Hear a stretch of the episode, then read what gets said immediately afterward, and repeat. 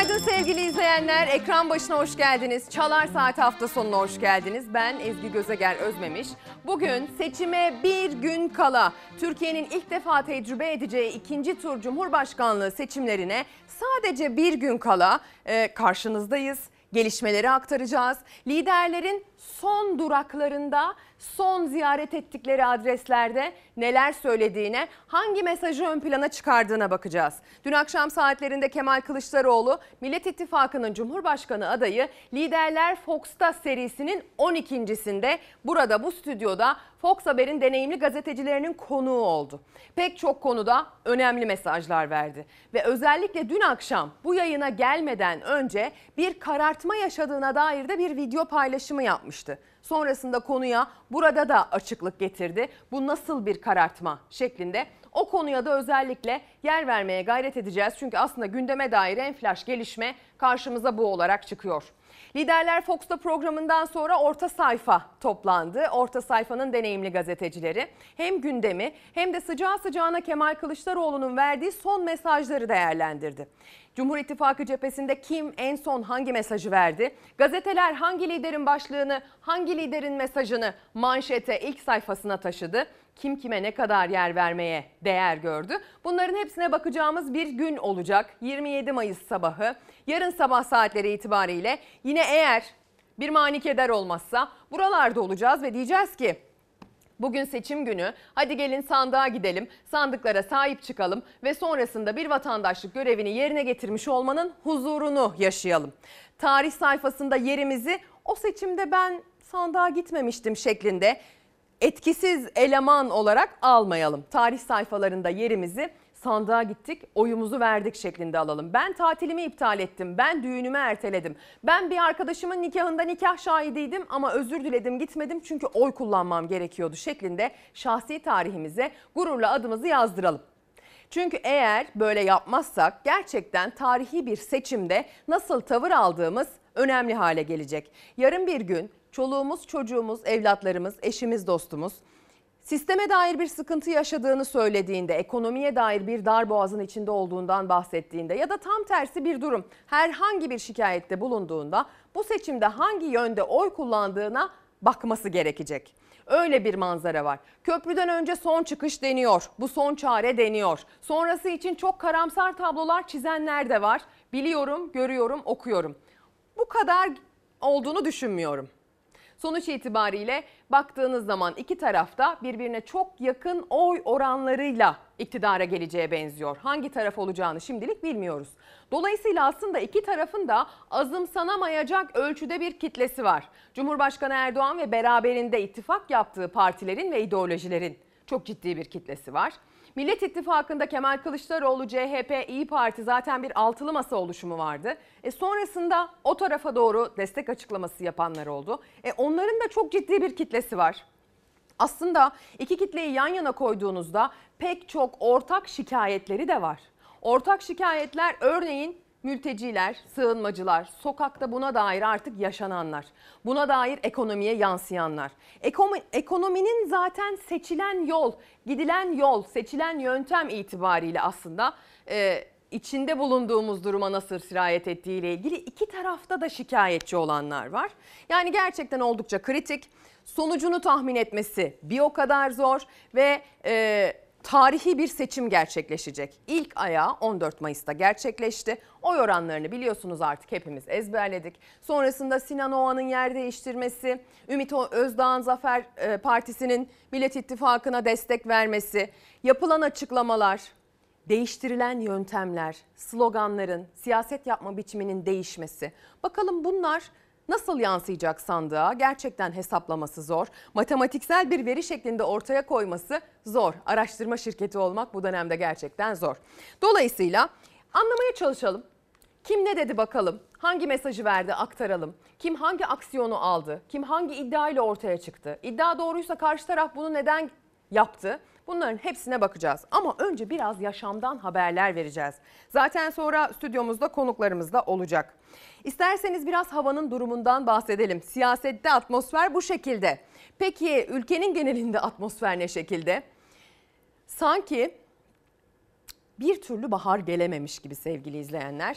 Yağmur da tabii ki bahara dahil. Hatta dolu yağışı da tamamen baharın karakteristik özelliklerinden bir tanesi ama hava olayları her zamanki gibi bölge bölge mağdur etmeye devam etti dün itibariyle de. Önümüzdeki günlere baktığımızda da yine kolay kolay böyle sıcak terlediğimiz bahar havalarına hemen kavuşacakmışız gibi görünmüyor.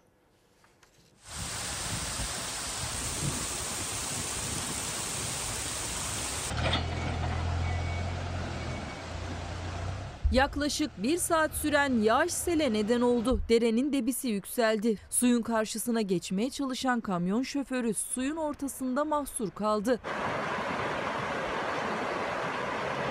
Yağmurun sel olduğu noktalardan biri Nevşehir merkeze bağlı Nar kasabası. Yağmur nedeniyle debisi yükselen derede mahsur kalan kamyon şoförü polis ve itfaiye ekiplerinden yardım istedi. Belediye olay yerine iş makinesi gönderdi. Yaklaşık 2 saat mahsur kalan sürücü iş makinesinin kepçesiyle kurtarıldı.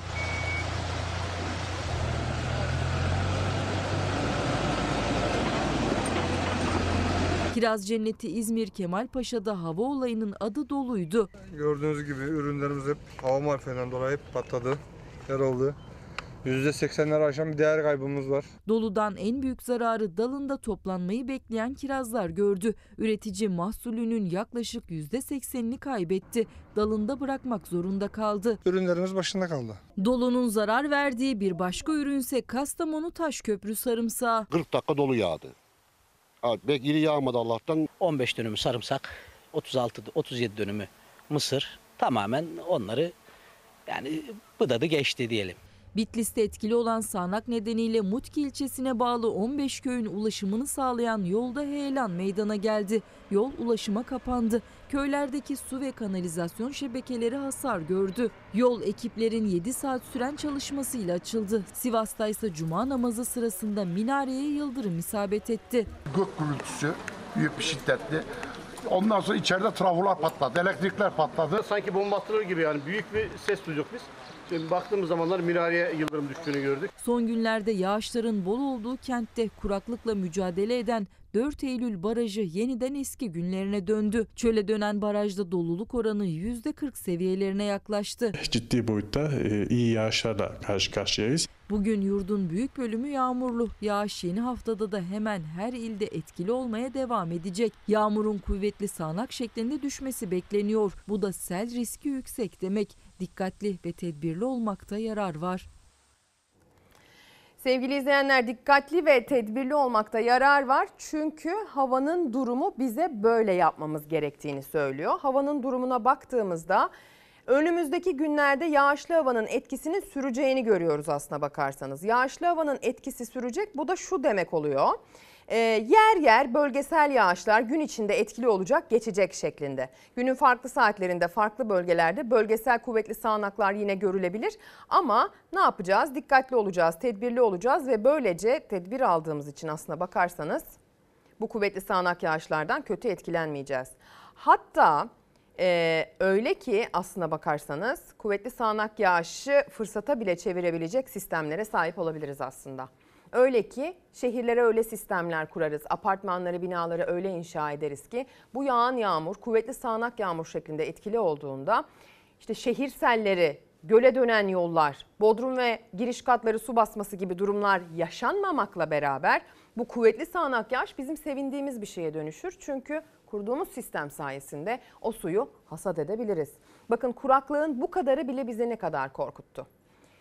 Bunu şöyle düşünün. Bugün bu kadar bizi etkilediyse ve bunun etkisi giderek artacaksa buna bir an önce tedbir almamız gerekmiyor mu? Bir an önce bu konuyla ilgili hazırlık yapmamız gerekmiyor mu? Dünya bu konuda çok ileride teknolojilere sahip. Bu teknolojileri alabiliriz, uyarlayabiliriz, satın alabiliriz. Bu bir zihniyet dönüşümü gerektiriyor. Bu zihniyet dönüşümü aslında çok önemli. E, dün itibariyle liderlerin hangi konu başlığı altında propaganda yaptığına bir içerik analizi yapılmış. Çevre konusunda hiçbir lider maalesef içinde bulunduğumuz duruma ters bir şekilde doğru düzgün bir propaganda malzemesi kullanmamış. Yani sürdürülebilirlikten bahsedene bile dur bir dakika şimdi ortalık karışık dendiği bir dönemdeyiz.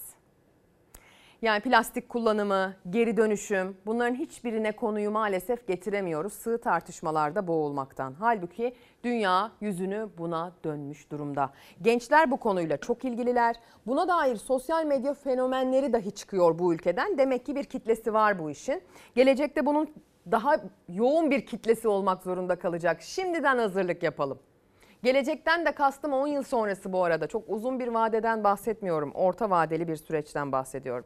Şimdi bugün için uyarı yapmamız gereken bölgeler var. Böl yurdun hemen hemen tüm kesimlerinde yağışların etkili olacağı bir güne uyandık. Akdeniz bölgesinde kıyı kesimlerde, Ege'de kıyı kesimlerde yağış ihtimali düşük. Marmara'da nispeten yağış ihtimali düşük. Ancak Orta Anadolu'da, İç Batı Anadolu'da, Doğu Anadolu'da yağışlar etkili olacak. Bakınız haritamda Güneydoğu Anadolu bölgesini, Karadeniz kıyılarını nispeten yine yağıştan uzak bir tabloyla işaret ediyor.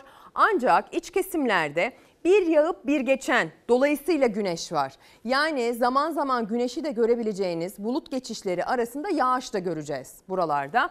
Ve Ege'nin iç kesimleri Uşak, Afyon, Kütahya çevreleri, Denizli civarı, Isparta, Burdur çevreleri kısmen ve aynı zamanda Eskişehir, Ankara, Amasya, Çankırı civarında ve Kastamonu, Karabük, Bartın, Bolu hattında yine yani Karadeniz'in de iç kesimlerinde bugün kuvvetli sağanak yağış görülme ihtimali var. Düne benzer bir tabloyla gün ortasında bu kuvvetli sağanak yağış bir anda bastıracak, kısa sürecek, fazla miktarda yağış yer yer doluya dönüşecek. Bu da sel, su baskını ve taşkın ihtimalini, riskleri beraberinde getirecek. Bunu söylemiş olalım. Aslına bakarsanız yarının haritası da benzer bir riskten söz ediyor. Pazar gününün haritasına baktığımızda yine aslında tablo benzer. Nerede yağış var, nerede yağış yok noktasında baktığınızda Marmara bölgesinde yağışlı ikonlar görüyorsunuz. Bugün için de aynı şekilde ama çok hafif yağışlar bunlar. İhtimali düşük, kısa süreli bulut geçişleri bazı yerlerde bulut yeterince alçalırsa yağış bırakacak şeklinde. Edirne'de, Tekirdağ'da, Çanakkale'de hafif yağış görülebilir ama Marmara'da doğuya doğru geldiğinizde İstanbul, Kocaeli, Sakarya ya da Bursa, Yalova civarına geldiğinizde bu yağış ihtimalinin zayıfladığını görüyoruz. Yarın yine İç Ege'de kuvvetli sağanak yağış var. İç Anadolu'da kuvvetli sağanak yağış var. Batı Karadeniz'in iç kesimlerinde kuvvetli sağanak yağış var. Bugünden söylemiş olalım. Yarın sandığa gidilecek ama zannetmiyorum ki herhangi bir meteorolojik koşul seçmenin sandığa gitmesine engel olsun. Sandığa gidiyoruz başlığını attık biz bugün bu arada. Yeri gelmişken onu da söyleyelim. Sandığa gidiyoruz çünkü biz de varız bu ülkede. Hani yurt dışı temsilciliklerde, gümrüklerde mikrofon uzatıldığında sürpriz bir şekilde Türkçe konuşmayan, Türkçe sorulan hiçbir soruya cevap veremeyen ama bu ülke adına karar veren, oy verenler var ya, e siz yok musunuz? Biz de varız. Kime oy verdiğinizden bahsetmiyorum. Oy vermeniz gerektiğinden bahsediyorum. Herkes sandığa gitmek zorunda. Herkes bu sandığa özellikle bu seçimde her zamankinden daha çok gitmek zorunda.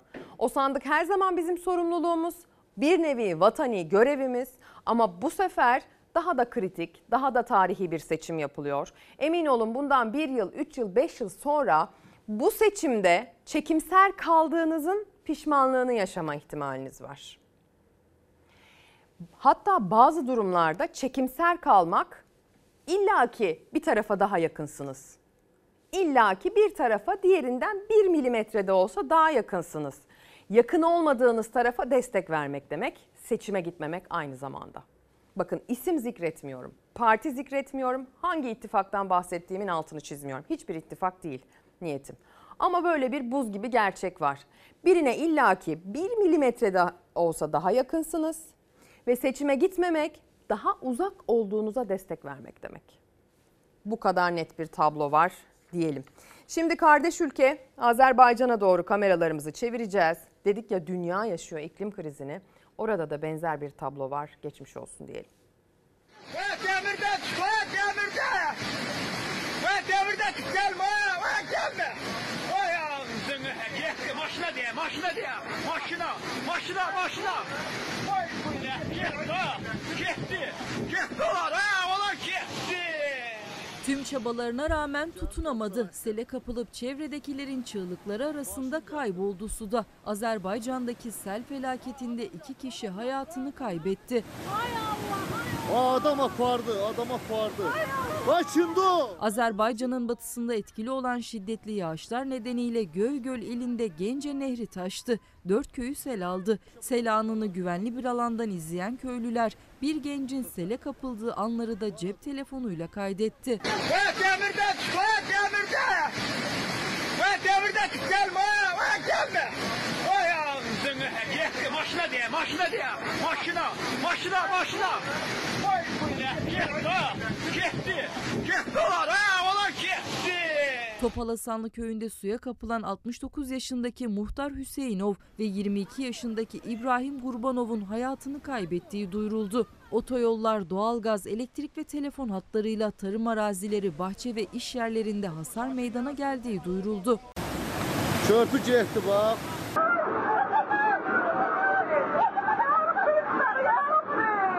Sel felaketinin yaşandığı bir diğer adres Cezayir.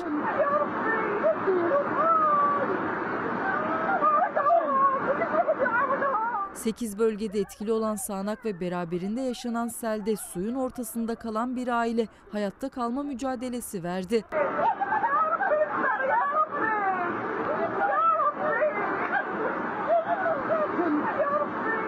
Selde sürüklenen araçtan çıkan adam ailesini güçlükle dışarı çıkardı. O sırada çocuklardan biri suya kapıldı. Baba çocuğu saniyeler içinde tutmayı ve ailesini güvenli bölgeye götürmeyi başardı. Sel felaketinde 3 kişi hayatını kaybetti.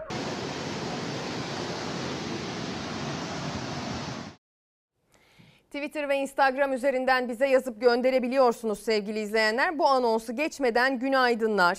Azerbaycan için geçmiş olsun mesajları göndermeye başladınız bile. Instagram'da son fotoğrafın altında buluşuyoruz. Twitter'dan e, bahsetmek şeklinde, mention etmek şeklinde biliyorsunuz bize ulaşabiliyorsunuz. Hani e, özel mesaj kutularına çok fazla giremediğimi hatırlatmak isterim. Ezgi Hanım sandığa gidiyoruz. Lütfen gitmeyen kalmasın. Bugün gidelim ki yarın pişman olmayalım. Ankara'dan Doktor Aysel Yavuz'un gönderdiği bir mesaj. Bu ülkede biz de varız. Benim de fikrim var. Sana söz yine baharlar gelecek. Sandığa gidiyoruz. Zekeriya Kara. Semanur Saygın Çalar Saat hafta sonu başlığını da kullanmış. Çorlu'dan günaydın diyor. Ezgi Hanım sandığa gidiyoruz. Çünkü kadınların karanlık bir e, cümlede durmaması için diyor gönderdiği mesajda. Mesajlarınız gelmeye devam ediyor. Bunlar Twitter'dandı. Instagram'dan da şöyle bir not düştüm sizin mesajlarınız için. Buradan da görmeyenlere söylemiş olayım. Nasıl sandığa gidiyorsunuz? Yani düğün mü iptal ettiniz? Tatil mi ertelediniz? Ya da başka bir işiniz vardı ondan vazgeçip sandığa gitmek için nasıl plan değiştirdiniz bunu merak ediyorum. Ne pahasına sandığa gittiğinize, sandığa gitmek için nasıl bir planlama yapmak zorunda kaldığınıza ve sandığı nasıl tercih ettiğinize dair varsa bir hikayeniz bekliyoruz efendim. Gönderin Instagram, Twitter üzerinden ben Arkadaşımın düğününde nikah şahidiydim gitmedim. Benim nikahım vardı o tarihte ben erteledim. Benim tatilim vardı alınmış uçak biletim vardı yaktım diyenler var çünkü biliyorum. Hafta içi onların bazılarıyla sosyal medya üzerinden yazışma fırsatım oldu. Eminim bu hikayelerin çok daha fazlası vardır. Örneğin depremzedeler, kalacak yeri olmayan depremzedeler kendi illerindeki sandığa etki etmek için. Belirledikleri milletvekilinin kendi illerinin durumuna tesir edecek kişi olması için gidiyorlar bölgelerine, kendi bölgelerinden e, oy kullanmayı tercih ediyorlar. Bu da gerçekten çok takdire şayan bir çabadır kime oy verdiklerinden bağımsız olarak sonsuz takdir edilmesi gereken büyük bir çabadır. Bir kere bir depremzede olup kendini başka bir ile atıp can havliyle başka bir eve, başka bir ile, başka bir ilçeye, başka bir memlekete sığınıp tekrar geri dönmek zor olsa gerek. Çünkü geri döndüğünüz zaman yaşadığınız bütün acılarla, verdiğiniz bütün kayıplarla, arkasından ağladığınız bütün gidenlerinizle yüzleşmiş olacaksınız kaybolan şehrinizle, yok olan evinizle, yuva dediğiniz yerin bir mezar taşına dönüşmesiyle yüzleşmek zorunda kalacaksınız. Az şey değildir yani depremzede olup da o gün oy kullanmak için o büyük depremlerde yıkılmış illerinize geri dönüyor olmanız. Helal olsun. Başka da hiçbir şey söylemiyorum. Ama tabii yollarda çok dikkatli olmakta fayda var. Bugün ve yarın itibariyle illaki toplu ulaşımda kullanılsa, kişiler kendi özel araçlarıyla da seyahat etseler ne olacak? Yollarda bir yoğunluk olacak. Lütfen ama lütfen çok ulvi bir amaçla çıktığınız o yolda dikkat hatası yapmamaya çalışın. Dinlenmiş şekilde o yola çıkmaya çalışın sevgili izleyenler. Tekirdağlı çifti ölüm bile ayıramadı. Nikaha bir gün kala can verdiler. Son bir alışveriş yapıp nikah kıyafetlerini alan çiftin aracı dönüşte bir kamyonla çarpıştı. Şimdi Kardelen Coşkun Tuna ve Burhan Çetin'e veda etmek için Tekirdağ'a gideceğiz. Allah'ım sana emanet. Sen iyi karşıla yavrumu. Kurban olduğum Mevlam sana iki tane yavru gönderiyor. Düğünleri için alışverişten dönüyorlardı. İçinde bulundukları otomobil kamyonetle çarpıştı. Nişanlı çift nikahlarına bir gün kala o feci kazada can verdi. 22 yaşındaki Kardelen Coşkun Tunay'la nişanlısı 24 yaşındaki Burhan Çetin tatlı bir düğün telaşı içindeydi. Bir gün sonrasına gün aldıkları nikah törenleri için İstanbul'a giderek düğün alışverişi yaptılar. Kıyafet aldılar. Alışverişin ardından Kırklareli'ne doğru gece geç saatlerde dönüşe geçtiler. Ecel işte o yolda yakaladı nişanlı çifti.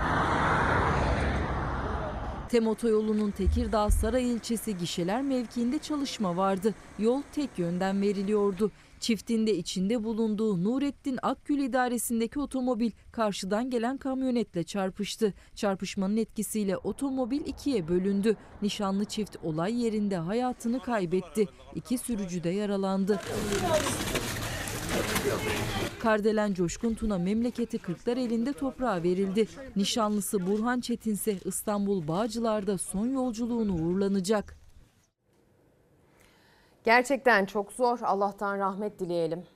Bu genç kayıplar için, ölümün bile birbirinden ayıramadığı, birbirini seven bu çift için ailelerine de sonsuz sabır ve başsağlığı dileklerimizi iletelim. Başın sağ olsun Tekirdağ diyelim sevgili izleyenler. Gerçekten çok zor. Çok çok zor. Bakın mesajlarınız gelmeye başladı bu arada. Kim ne pahasına e, gidiyor oy kullanmaya? Günaydın. Oy vermek için 2500 kilometre gidiş geliş yolculuk yapacağım. Bu görevi yerine getirmek zorundayız mesajını Alper Yıldız göndermiş. Kendisinin daha önce bize kitap göndermişliği de var. Ee, yazar yani kişi aynı zamanda. Sandığa gidiyoruz. Ekonomik sıkıntılardan nefes almam, alamaz hale geldik. Yeniden demokrasinin tesis edilmesini istiyoruz demiş bir izleyicimiz. Caddebostan'dan Burak Özarslan bir mesaj göndermiş. Selamlar dilerim. Tüm iyi insanların hayatları bahar ve yaz olsun ömürleri boyunca diyor. Yüzümüz hep mutlulukla, çocuksu gülüşlerle gülsün inşallah demiş. Amin diyelim efendim.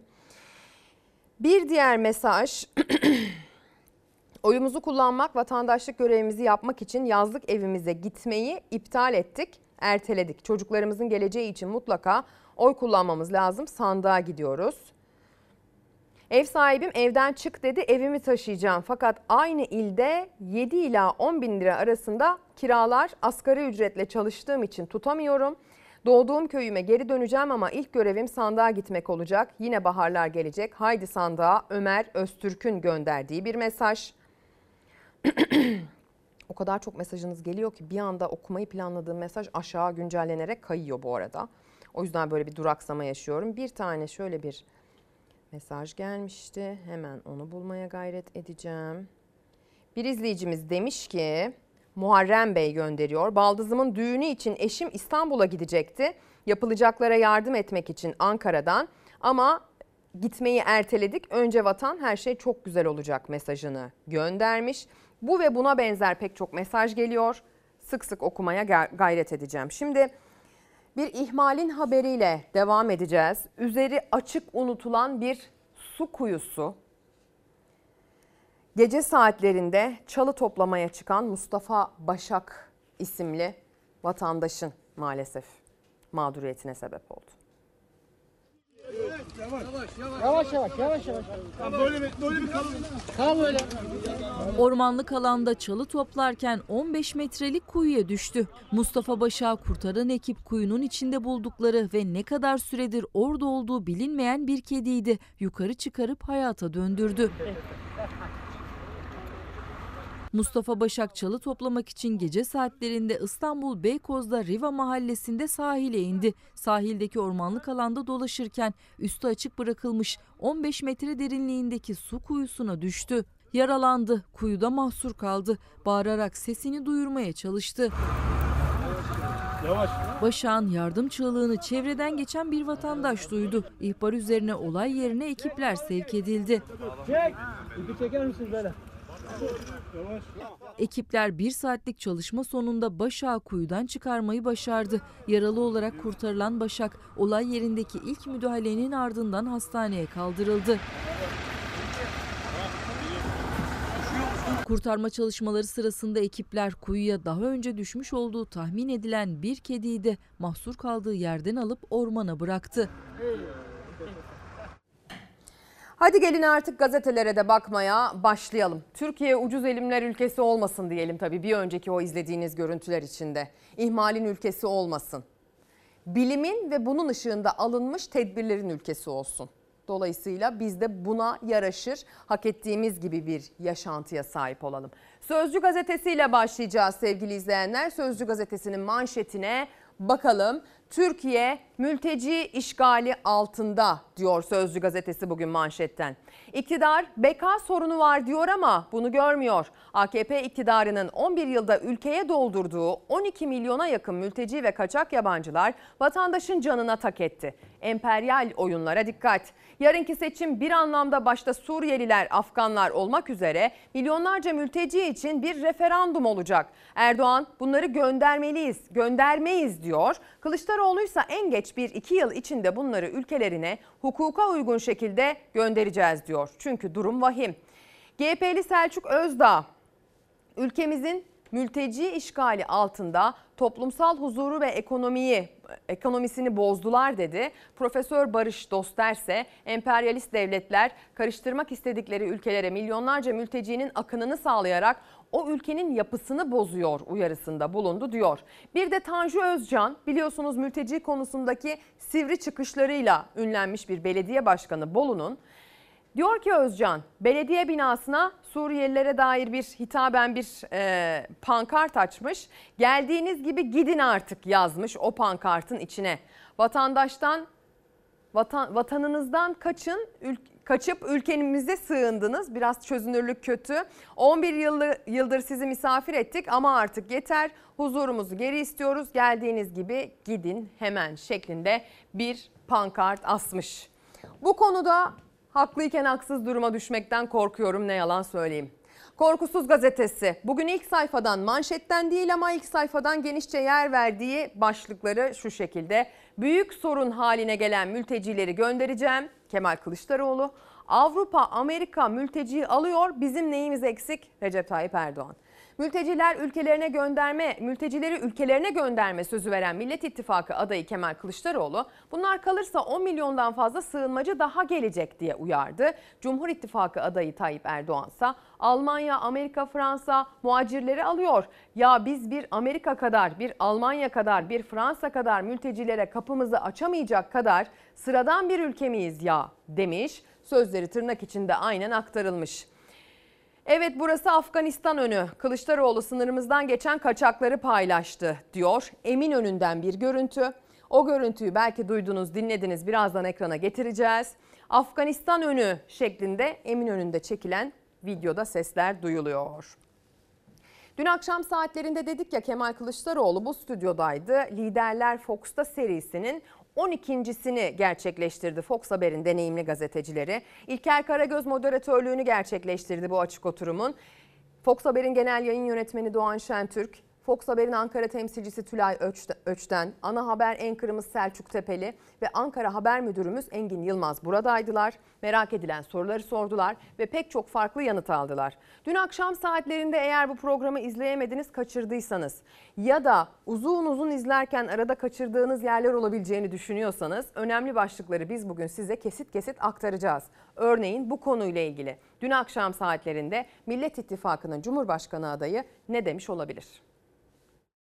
Türkiye Cumhuriyeti vatandaşı gelip oy kullanıyor ama Türkçe bilmiyor. Evet. Vatandaşlık verilmiş. Gelip oy kullanıyor ama Türkçe bilmiyor. Ve bu kişi Türkiye'nin kaderi hakkında rol oynuyor. Böyle bir garabet hangi ülkede var Allah aşkına? Böyle bir garabet. Ya bari işteyse vatandaşlık veriyorsan Türkçeyi bilip bilmediğine bir bak. Ondan sonra bir vatandaşlık ver. Türkçeyi bilmeyen, öğrenmeye niyeti de olmayan ama gelip vatandaşlığı alan. Ya bunlar vatandaşlığı sattılar ya. O nedenle milliyetçi kardeşlerime zaman zaman sitem ediyorum. Ya senin vatandaşlığını satan adama sen nasıl oy verirsin kardeşim ya? Vatandaşlık bu kadar ucuz mu ya bu memlekette? İngiltere'de vatandaşlığı şöyle veriyorlar. Dünyanın en önemli 20 üniversitesinden mezunsanız gelin bizim ülkemize size vatandaşlık vereceğiz diyorlar. En önemli 20 üniversitesi. En bilgili insanları kendi ülkesine çağırıyor. Bizde bastırdın mı 400 bin doları vatandaşlığı alıyorsun. Hatta şimdi 400 bin doları bastırmaya da gerek yok.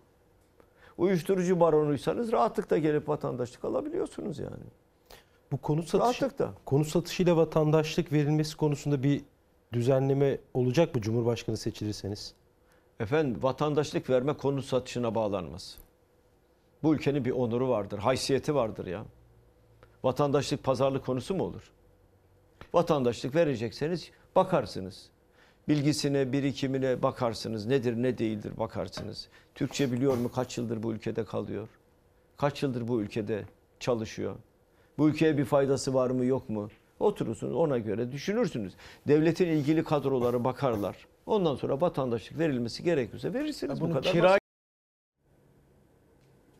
Mesajlarınıza hemen döneceğim. Kemal Kılıçdaroğlu'nun verdiği mesajların ardından Antakya'm elimden gitmesin diye oy vermeye gideceğim Nadire Hanım. Bir depremzede Antakya'ya gidecek ve oyunu verecek. Bir diğer izleyicimiz Hafta içi açık apandisit ameliyatı oldum ama buna rağmen yarın oy kullanmaya gideceğim. Türkiye 100 yılı için doğru zaman doğru adam diyor. Hüseyin Bey göndermiş bu mesajı. İsmini de okuyalım. Hüseyin Kocamanoğlu İzmir Tire'den gönderiyor mesajını. Geliyor gelmekte olan bütün hurdacı meslektaşlarıma selamlar olsun diyor Savaş Bakan. O da sandığa gitme çağrısı yapıyor sevgili izleyenler. Sandığa gidiyoruz. Siyasetin kirli dili sinirlerimizi çok yıprattı. Mülteciler de gitsin, yalan dolan siyaseti de gitsin diyor. Yeşil Mert kullanıcı adıyla bir diğer izleyicimiz. Seçimler dolayısıyla 9 yıldır gidemediğim Türkmenistan'a bileti ay sonuna erteledim. Kızıma sözüm var. Yarın oyumu kullanacağım. Yine baharlar gelecek. Sevgilerimle demiş. İsim okuyalım hemen. Gül Sabirova gönderiyor bu mesajı da. Şimdi benim yaş 42 oldu hiç evlenmedim. Benim için... Ah. Bu da mı oldu ya? İzdivaç programı mıyız arkadaş biz? Bu da oldu. Bu da oldu. Allah gönlünüze göre versin diyeyim. Ne diyeyim? İyi yayınlar mesajları geliyor. Gelen mesajlara gülsem mi, gülmesem mi? Bakıyorum. Okuyacağım ya dur Öznur. Gülme. Diyor ki herkesin derdi kendine. Ben 42 yaşına geldim, evlenemedim. Benim için çok mu geç yoksa bir umut var mı? Biraz alakasız oldu ama farkında neyse ki. Ne yapayım? Herkesin derdi kendine. Bizimle ilgili kimse bir vaatte bulunmuyor. Gürkan Aktaş nasıl bir vaat bekliyorsunuz? Habere geçelim arkadaşlar çok acil. Hadi Cumhuriyet Gazetesi'nin manşetini okuyalım. Sonrasında e, Kemal Kılıçdaroğlu'nun bir çağrısı vardı. Nasıl cevap buldu ona bakacağız. Cumhuriyet Gazetesi diyor ki demokrasi mi otokrasi mi? 64 milyon seçmen yarın ülkenin geleceğine karar verecek. Tarihi dönemeç. Türkiye yarın Cumhuriyet tarihinin en önemli seçimi için sandığa gidecek. Yurttaş sadece yeni cumhurbaşkanını seçmeyecek. 28 Mayıs aynı zamanda krizlerle geçen tek adam dönemiyle laik demokratik hukuk devleti arasında referandum olacak. Milyonlar değişim mi, devam mı sorusuna yanıt verecek. Kötü dil bitsin. Seçim öncesi sivil toplum kuruluşları sandığa sahip çıkma çağrısında bulundu. Atatürkçü Düşünce Derneği Başkanı Hüsnü Bozkurt, Cumhuriyet olmaya devam mı edelim yoksa teokratik devlet olmaya mı yürüyelim? Bu seçim yaşamsal önemde. Herkes hareket eden, kötü hakaret eden, kötü dilden kurtulmak mümkün. Herkese hakaret eden kötü dilden kurtulmak mümkün açıklamasını yapmış. Demokrasi mi, otokrasi mi manşetini atmış. Hadi gelin bir çağrı vardı. Geçtiğimiz hafta içerisinde yasal zorunluluk çerçevesinde adaylara belirli bir miktar yer vermek zorunda olan TRT'de Kemal Kılıçdaroğlu konuştu. Aslında uzun uzun konuşmuştu geçtiğimiz turda. Bu sefer konuşmasını kısa tuttu ve konuşmasında hem terörle ilgili bir takım e, karşı tarafa ithamlarda bulundu. Ben dedi terörle ilişkilendirmeye çalışıyorsun ama ben değil aslında sen onlarla görüşüyorsun şeklinde. Ve sonrasında da bir çağrı yaptı Cumhurbaşkanı Erdoğan'a, Cumhur İttifakı'nın adayına. Karşıma gel çıkalım istediğin gazetecilerle, istediğin kanalda, istersen devlet televizyonu TRT1'de bir açık oturum yapalım dedi ve bakın ne cevap aldı. Erdoğan, sana devletin televizyonu TRT'den sesleniyorum. Gel, çekinme. İkimiz de er meydanına çıkalım. Sen ki kendine reis dedirten, sen ki bir dünya lideri, herhalde Bay Kemal'den çekinmezsin. E, çık karşıma. Bir de utanmadan, sıkılmadan bizi televizyona çağırıyorsun. Senin derdin başka. Şöhret olmak istiyorsun. Kılıçdaroğlu devletin televizyonu TRT'den er meydanı çağrısı yaptı Erdoğan'a çık karşıma dedi. Erdoğan ise televizyon ekranında canlı yayında Kılıçdaroğlu'nun karşısında olmayacağını şöhret çıkışıyla açıkladı. Sana yalan şöhretliği yeter. Bunun dışında sana ayrıca bir şöhret minderi vermeye bizim vaktimiz yok. CHP lideri Kılıçdaroğlu ilk değil birçok kez Cumhurbaşkanı Erdoğan'ı ekranda tartışmaya davet etti. Daveti her defasında karşılıksız kaldı. Bu kez Millet İttifakı Cumhurbaşkanı adayı olarak TRT ekranından seslendi Kılıçdaroğlu. Propaganda konuşması için ayrılan süreyi Erdoğan'a davet için kullandı. Senin istediğin gazetecilerle dedi. Tarafsızlığıyla dünyaya ün salmış TRT ekranlarından yüksek cesaretiyle gönüllere taht kurmuş bir kişiye sesleneceğim. Devletin televizyonu TRT'de senin istediğin gazetecilerin sorularını yanıtlayalım. Çağrısını bir de sosyal medyadan tekrarladı Kılıçdaroğlu. Meydan okuyorum dedi. Erdoğan sen teröristlerin hamisisin. Madem kanıt istiyorsun meydan okuyorum sana. Kendi televizyonun TRT'de bu akşam yarın ya da cumartesi günü çık karşıma. Senin teröristlerle işbirliği yapan bir namert olduğunu herkese ispat edeceğim. Sana ayrıca bir şöhret minderi vermeye bizim vaktimiz yok. Erdoğan sana şöhret minderi vermeye vaktimiz yok diyerek bir kez daha ekranda canlı yayında karşı karşıya gelmeyi reddetti. İyi Parti Genel Başkanı Meral Akşener ise liderler Fox'ta yayınında Erdoğan'ın teklifini reddetmesi sorusuna böyle yanıt verdi. Ana dilinizde eğer 300 kelimeyle konuşuyorsanız zaten olmaz. O Ee, kimse git çıkmaz oraya yani Sayın Kılıçdaroğlu'nun şöyle karşısına. bir- Bundan kaçar. 100 sayfa coğrafya, 100 sayfa tarih, 100 sayfa edebiyat, 100 sayfa Türkçe, 100 sayfa felsefe, mantık okumazsanız do- dolayısıyla konuşamazsınız. Sevgili halkım, Erdoğan benim karşıma çıkmaya cesaret edemez. Bu şekilde gerçekle, ger- gerçekleşti karşılıklı diyaloglar. Şimdi az önce 42 yaşında olan e, benim için hala umut var mı ben e, evlenemedim diyen bir izleyicimiz vardı hatırlayacaksınız. Ben ismini de okumak istemedim açıkçası. E, Can Kaynar da bir mesaj göndermiş. Kısmet bekleyen arkadaşa söyleyin lütfen. Sahiplendirecekler var oraya başvursun. Belki bir çare bulurlar ama bahtına ne çıkar bilinmez diyor. Ya hocada durur mu? Devam edelim. Pencere gazetesinden bir detay okuyacağız. Sonrasında hazineye ve ekonomiye bakacağız. Cumhurbaşkanı Erdoğan'la ilgili böyle bir iddia dile geldi. Görüntüsünü izlediniz mi bilmiyorum. Çok anlık 1-2 saniyelik bir göz kapatma. Uyudu olarak nitelendirilebilir mi? Çok emin değilim.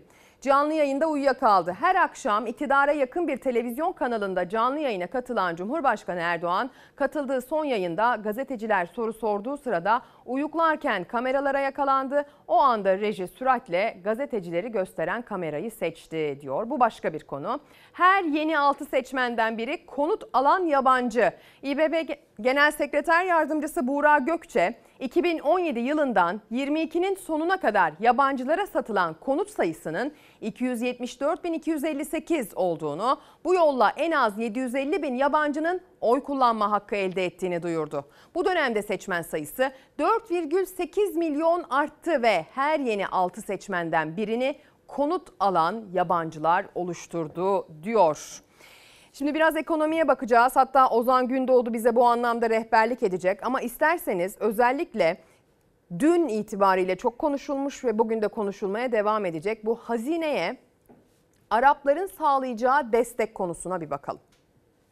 Körfez'den filan bizim sistemimizin içerisine sağ olsun para depo eden ülkeler oldu. Tabii bu da ne yaptı? Kısa bir süre için de olsa Merkez Bankamızı, piyasamızı rahatlattı. Sarayın kibirlisinin ifadesiyle Körfez'den sistemimizin içine para depo eden ülkelerden gelen paralar da göya Merkez Bankası'nı rahatlatıyor. Cumhurbaşkanı Erdoğan'ın körfez ülkelerinden gelen parayla rahatladık sözlerine muhalefet ekonominin nasıl döndüğünün itirafı diye ses yükseltti. Erdoğan kimse endişe etmesin iyi durumdayız dedi. Muhalefet rezerv açığına dikkat çekti. Kimse endişe etmesin. Ekonomimiz, bankacılık sistemimiz, finans sistemimiz gayet sağlam. Net rezerv açığı bugün 80 milyar dolara dayandı. Çakma ekonomistin memlekete maliyeti her geçen gün ağırlaşıyor. Paramız pul olmaya devam ediyor. Bu arada da yine Körfez'den filan bizim sistemimizin içerisine sağ olsun para depo eden ülkeler oldu. Tabii bu da ne yaptı? Merkez Bankamızı, piyasamızı rahatlattı. Paranın miktarını açıklamadı Erdoğan.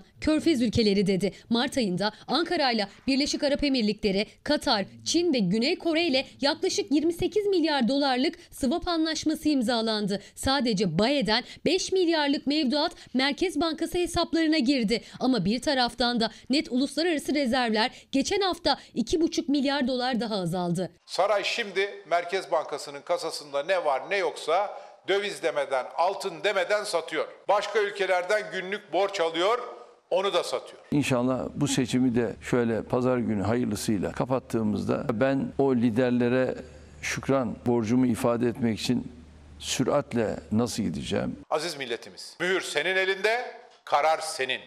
Kararını ver. Körfez'den gelen depo paralar sisteme sokuluyor. Bu şahsım hükümeti ülkenin geleceğini yabancıların eline bırakıyor. Senin iradene yabancıları musallat ediyor. Buna izin verme. Önümüzdeki dönemde 100 milyar doları bulacak bir kaynağı biz organize edebileceğiz. Erdoğan yeni günde de 100 milyar dolarlık bir kaynağı üreteceğiz dedi. Detay vermedi. Para depolanması ile ilgili dün akşam saatlerinde Kılıçdaroğlu Liderler Fox'ta programında karşılığında ne vereceğiz diye sordu ve Türkiye Cumhuriyeti Devleti büyük bir devlettir. Para dilenmez, dilenmemelidir dedi. Bu arada bunun da notunu düşmüş olalım. Ozan Gündoğdu, Fox Haber ekonomi ve siyaset yorumcusu stüdyomuzda. Günaydın Ozan, hoş Günaydın, geldin. hoş bulduk Ezgi. Sen ne diyorsun bu işe? Ben de onu merak ettim. Yani son derece enteresan bir tablo var karşımızda. Seçimden sonra Şükran turu atacağını söyleyen bir Hı. cumhurbaşkanı. Çok Evet. ilginç. Bu Şükran turunun altyapısını biraz kurcalamak gerekir. Körfez ülkelerinden bahsediyor. Hangi ülkeler bunlar? Birleşik Arap Emirlikleri, Katar ve Suudi Arabistan. Şimdi üçüyle de aslında bundan iki yıl önce, üç yıl önce itilaflı bir ilişkimiz vardı. Suudi Arabistan'la Cemal Kaşıkçı davası vardı. Birleşik Arap Emirlikleri emiri, Dubai emiri e, Osmanlı askerlerine küfrettiği için o zaman bir gerilmiştik. Hatta Erdoğan'ın kendisine doğrudan hakaret etmişti. Sonradan barışıldı. Katar'la ama sadece e, olumlu giden bir ilişkimiz vardı. Fakat son bir buçuk iki yıl içerisinde üçüyle de barıştık. Nasıl barıştık? Cemal Kaşıkçı davasını kapattık.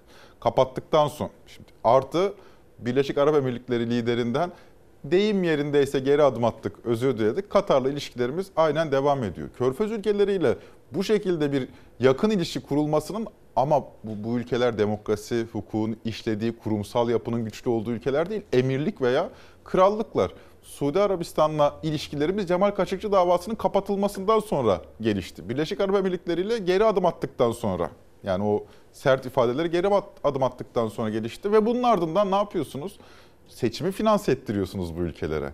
Bu şöyle düşünmek lazım. Şu anda ben işte bu bilgi yani an itibariyle seçimi finanse eden bir yabancı devlet bilgisi aslında çok büyük bomba haberdir. Yani bunun aslında Türkiye'nin her yerinde bunun konuşulması icap eder. Fakat an itibariyle buna müsaade eden bir ortam yok. Fakat 2023 seçimlerinin ben belgesellerinin çekileceğini, tarihe geçeceğini düşünüyorum. O noktada o noktada bu ifade seçimden sonra şükran turu yapacağım ifadesi e, bence tarihi bir ifadedir. Tarihi bir ifadedir. Buna bir de şunu eklemek gerekir. Rusya'nın 20 milyar dolarlık doğal gaz alacağının 2024'e ertelenmesi demektir. Bu noktada yaklaşık 45-50 milyar dolar kadar bir para, yaklaşık 45-50 milyar dolar kadar bir para e, Sayın Erdoğan'ı desteklemek üzere, onun seçim sürecinde elini rahatlatmak üzere yabancı devletler tarafından Katar, Suudi Arabistan, Birleşik Arap Emirlikleri ve Rusya tarafından Türkiye'ye gönderildiği anlaşılıyor. Bu müttefik olma durumunu Rusya ve e, Arap ülkeleriyle nasıl açıklarız Şimdi acaba? Türkiye ile mi müttefikler, Neden? Erdoğan'la mı müttefikler? Neden istemiyor Yani Erdoğan'ın orada- iktidarda kalması? Orada zaten bizim zaten sor- sorunumuz burası. Biz müttefiklerimiz olur, Türkiye'nin müttefikleri olur. Biz de bununla gurur duyarız. Fakat Erdoğan'ın müttefikleri olursa eğer o Türkiye'nin müttefikleri olduğu anlamına gelmez. Ya, Ya Erdoğan giderse? Kişiden de bağımsız yani isimden de bağımsız herhangi bir kişinin müttefiki olması aslında sorun. Ha, zaten da, yani bu aynı. Şey Kemal Kılıçdaroğlu'na olsa Kesinlik- da sorun. Kesinlikle ya bir devlet liderinin müttefiki olur mu? Bu arka kapı diplomasisi. Trump zamanında dünyaya e, entegre edildi. Biz de çok şey yaptık buna. Bodoslama daldık. Ya bir devletin müttefiki olur. Çünkü o devlet vatandaşlarıyla beraber var. Ya hadi Sayın Erdoğan seçimleri kaybetmedi diyelim ama illaki hak tecelli edecek ve rahmetli olacak. Ondan sonra ne olacak? Yani ondan sonra Türkiye'nin müttefikleriyle tırnak içinde Türkiye'nin müttefikleriyle kurduğu ilişki ne olacak? O noktada normalimizin son derece dağıldığı bir ortama giriyoruz. Yabancı devletlerin örneğin Afganistan Sayın Erdoğan'a destek açıkladı. Örneğin Azerbaycan Sayın Erdoğan'a destek açıkladı. Bir yabancı devletin Türkiye'nin seçimlerine giderken destek açıklaması, bir aday lehine destek açıklaması şu anda hani öyle bir iklim var ki yani şu anda Erdoğancılar için düşünüyorum mesela Erdoğan'ın bir hata yapması. Yani yönetirken yanlış bir şey yapması imkansız. Dolayısıyla o zaten bizim başımıza gelmiş en güzel şey. Öyle bakılıyor Öyle diyorsun. bakılıyor. Yani öyle bir şey duygusal bir ilişki var. Rasyonel, irrasyonel bir ilişki var. Duygusal bir ilişki var. Dolayısıyla bunu anlatmanın bir anlamı yok. Ya, ya olur mu böyle şey? Olur kardeşim diyor. Olur oluyor da ama işte mesela e, Bir de çok kapalıyız Ozan. Yani dünyada e, demokrasi, ülkeler arası işte diplomatik temaslar bunlar nasıl oluyor bilmiyoruz. Bilmiyoruz. Ya bu şeye benzetti. Geçenlerde bir tarihçi dostumla konuşurken o ondan alıntı yapayım. İsmini vermeyeyim izin vermedi. İzin almadım. E, Abdülmecid'in Avrupa gezisi. Şimdi Osmanlı padişahları Avrupa'ya gitmediler. Gavur toprağıdır, Hristiyan toprağıdır diye uzun süre Avrupa'ya gitmediler. İlk giden Abdülmecid. E, 19. yüzyılda gidiyor. Gittiği zaman padişahın aklı çıkıyor. Bu kadar fark ne ara oldu? Yani ne ara bu kadar bu gavur memleketler ne, ne ara bu kadar geliştiler dedi. Bizim memleketin kaderidir bu. İçine kapandıktan sonra Çok. bir süre bir süre içinde oyalanır, oyalanır, oyalanır, oyalanır. Gözümüzü bir açtığımız zaman ya ne oldu deriz. Şu anda dünya bambaşka şeyler tartışıyor. Karanlık fabrikaları tartışıyor Ezgi. Ne demek o? Hiç insan olmayan fabrikalar. Sadece makinaların çalıştığı fabrikalar. Uzaktan start düğmesine basılıp çalıştırılacak fabrikalar. Makinaların iletişimini falan tartışıyor. Bu iş bölümünde, dünya küresel iş bölümünde, ekonomik iş bölümünde Türkiye'ye emek gücünün ucuz olduğu ürünleri üretmek düşüyor. Dolayısıyla siz ne yapıyorsunuz? İnşaat ve tekstilden öteye geçemiyorsunuz. Ucuz iş gücüne bağımlı bir ekonomi yaratıyorsanız o zaman sığınmacıya da ihtiyacınız oluyor. Dışarıdan sürekli iş gücünü daha da ucuzlatacak imkan, iş gücü transferine ihtiyacınız oluyor. E, Türkiye'de emeğin alım gücü düştükçe ne yapıyorsunuz? O işini kaybetmemek için. Kişi güce, iktidara yaslanıyor. Şu anda insanlara sorduğunuz zaman ne diyor insanlar? Çok şükür bir işimiz var diyorlar. Çünkü işsiz kalmaktan korkuyorlar. Daha fazlasını isteyecek durumda değiller çünkü. Sıkışmış. Bangladeş'i düşünelim. İnanılmaz bir yoksul hayat yaşıyorlar ama çok şükür diyorlar. Neden? Çünkü alışıyor insan buna. Peki ben çıksam bir aday olarak desem ki sen günün üçte ikisini belki de 16 saatini çalışarak geçiriyorsun. 3 kuruş para kazanıyorsun. Kazandığın parayla evladını dengeli bir beslenme sağlayacak şekilde hani alışverişini yapamıyorsun. Paran buna da yetmiyor ve diyorsun ki çok şükür bir işim var. Ben de sana diyorum ki ben Cumhurbaşkanı adayıyım kardeşim. Sen bundan sonra insani derecede çalışacaksın saat anlamında. Ee, emeğince ücretlendirileceksin ve kazandığın paranın da bir hükmü olacak, bir anlamı olacak. Dolayısıyla alışverişini de yapabileceksin. Dengeli yeterli beslenebileceksin. Çocuğunun eğitimine gönlünce para ayırabileceksin. Tatile gidebileceksin. Sosyal kültürel etkinliklerde bulunabileceksin diyorum. Bu niye karşı tarafa ulaşmıyor? Bir şey soracağım. Senin bu adaylık sürecinde HDP seni destekliyor mu? E çünkü destekliyorsa sen teröristsin ona göre yani. O yüzden dediklerin hiçbir hükmü yok. Yani iş buraya sıkışıyor Allah aşkına. Ben de şimdi şunu düşünüyorum. 3 ay önce tarihimizin en büyük felaketini yaşamış bir toplumdan bahsediyoruz. Daha büyüğünü yaşamadık. 100 yılın felaketi. Daha büyüğünü yaşamadık. Ben bu seçimde gerçekten safiyane duygularla şunu beklerdim. Ya herhalde 2023 seçimlerinin temel gündemi barınma olur. Güvenli kentlerimiz yok. Deprem dirençli kentlerimiz de yok. Öte yandan kira sıkıntısı ortada. Bugün evimden çıkmaya çalışsam ne kadar kira vermeye başlayacağım ortada. İstanbul'un %70'i 1999 öncesinde yapılan binalarda oturuyor. Hadi şimdi o binalarda oturan vatandaşlarımız evden çıkmaya çalışsınlar. E para yok. Bunun konuşulmadığı bir seçim yaşadık. Bunu neden konuşulmadı? Çünkü bir taraf bir tarafı teröristlikle suçladı ve dolayısıyla senin o anlattığın çok çalışıyoruz şöyle böyle hikayesi de dolayısıyla suya düştü. Konuya temas etmişken Ben de vatansever bir insan olarak sana oy vermem. Tırnak içinde diyorum. Çünkü teröristim. Çünkü teröristsin sen. Sana destek verenler de terörist bu arada. Değilim desem. Ne? Değilim ben terörist değilim. E bak HDP seni destekliyor. Ha. Kandil açıklama yaptı. Kandil açıklama yaptı ha bak. Dolayısıyla oraya sıkıştı artık bu seçim. Bu bu sıkışmanın bugünden sonra yani yarına kadar çözülmeyeceği de ortada. Seçimin sonuçları ne olur bilmiyorum. Zaten başa baş. Yani zaten bir şey var ortada. Ee, dehşet dengesi var yani. Hani bir kısmı karar değiştirir, Kılıçdaroğlu kazanır, bir kısmı karar değiştirir, Erdoğan kazanır.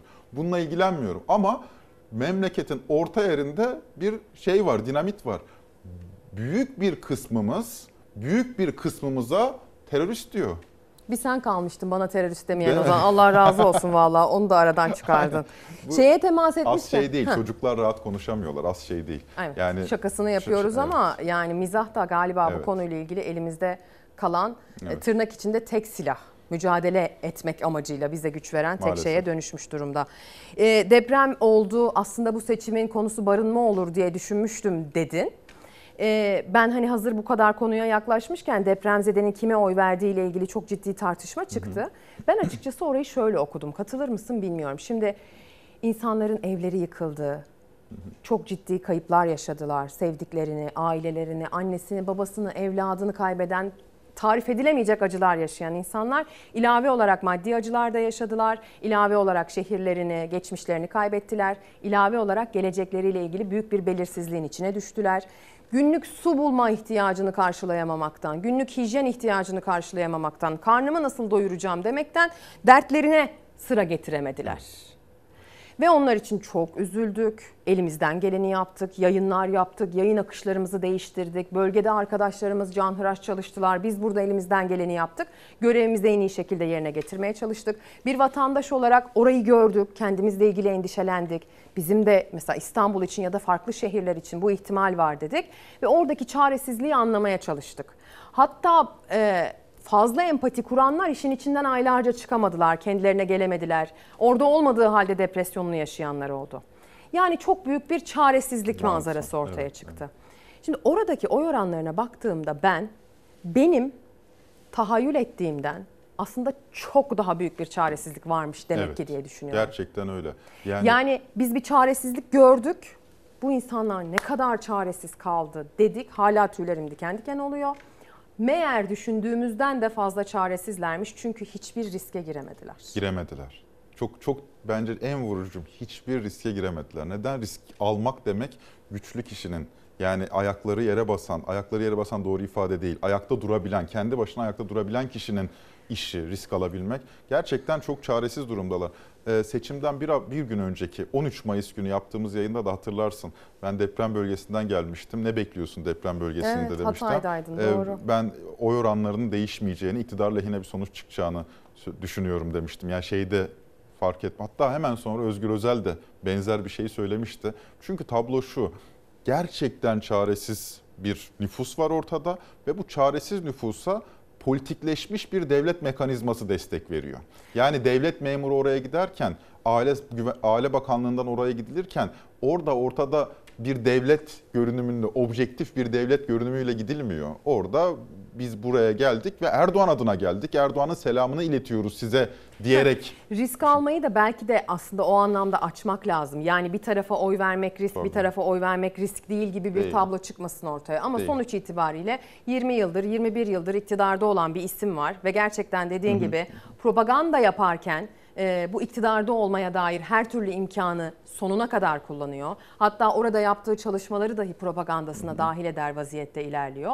E, dolayısıyla diğer tarafta e, bir değişim isteyen varsa bile o bölgede diğer tarafta ne yapacağına dair öngörüde bulunmanın zor olduğu bir isim var. Çünkü E zor tabii. Yani, e çünkü bir bilinmiyor. de şununla rekabet edebilmek. Şimdi bu tip otoriter rejimlerde e, lider seçimle değişmez fikri şundan kaynaklı. Yani seçimde kaybeder de gitmez değil. Hayır seçimi kaybetmez. Çünkü düşünsenize deprem bölgesine propaganda ekiplerinizi yolluyorsunuz. Bir tanesi gönüllü, diğeri devletin memuru. Yani zaten bunun üzerine şey yapmış. Bu profesyonel hale gelmiş. yani. İmkanlandırılmış. İmkanlandırılmış. Bu şimdi bununla çok zor. Yani burada bununla rekabet edebilmenin kendisi artık çok zor.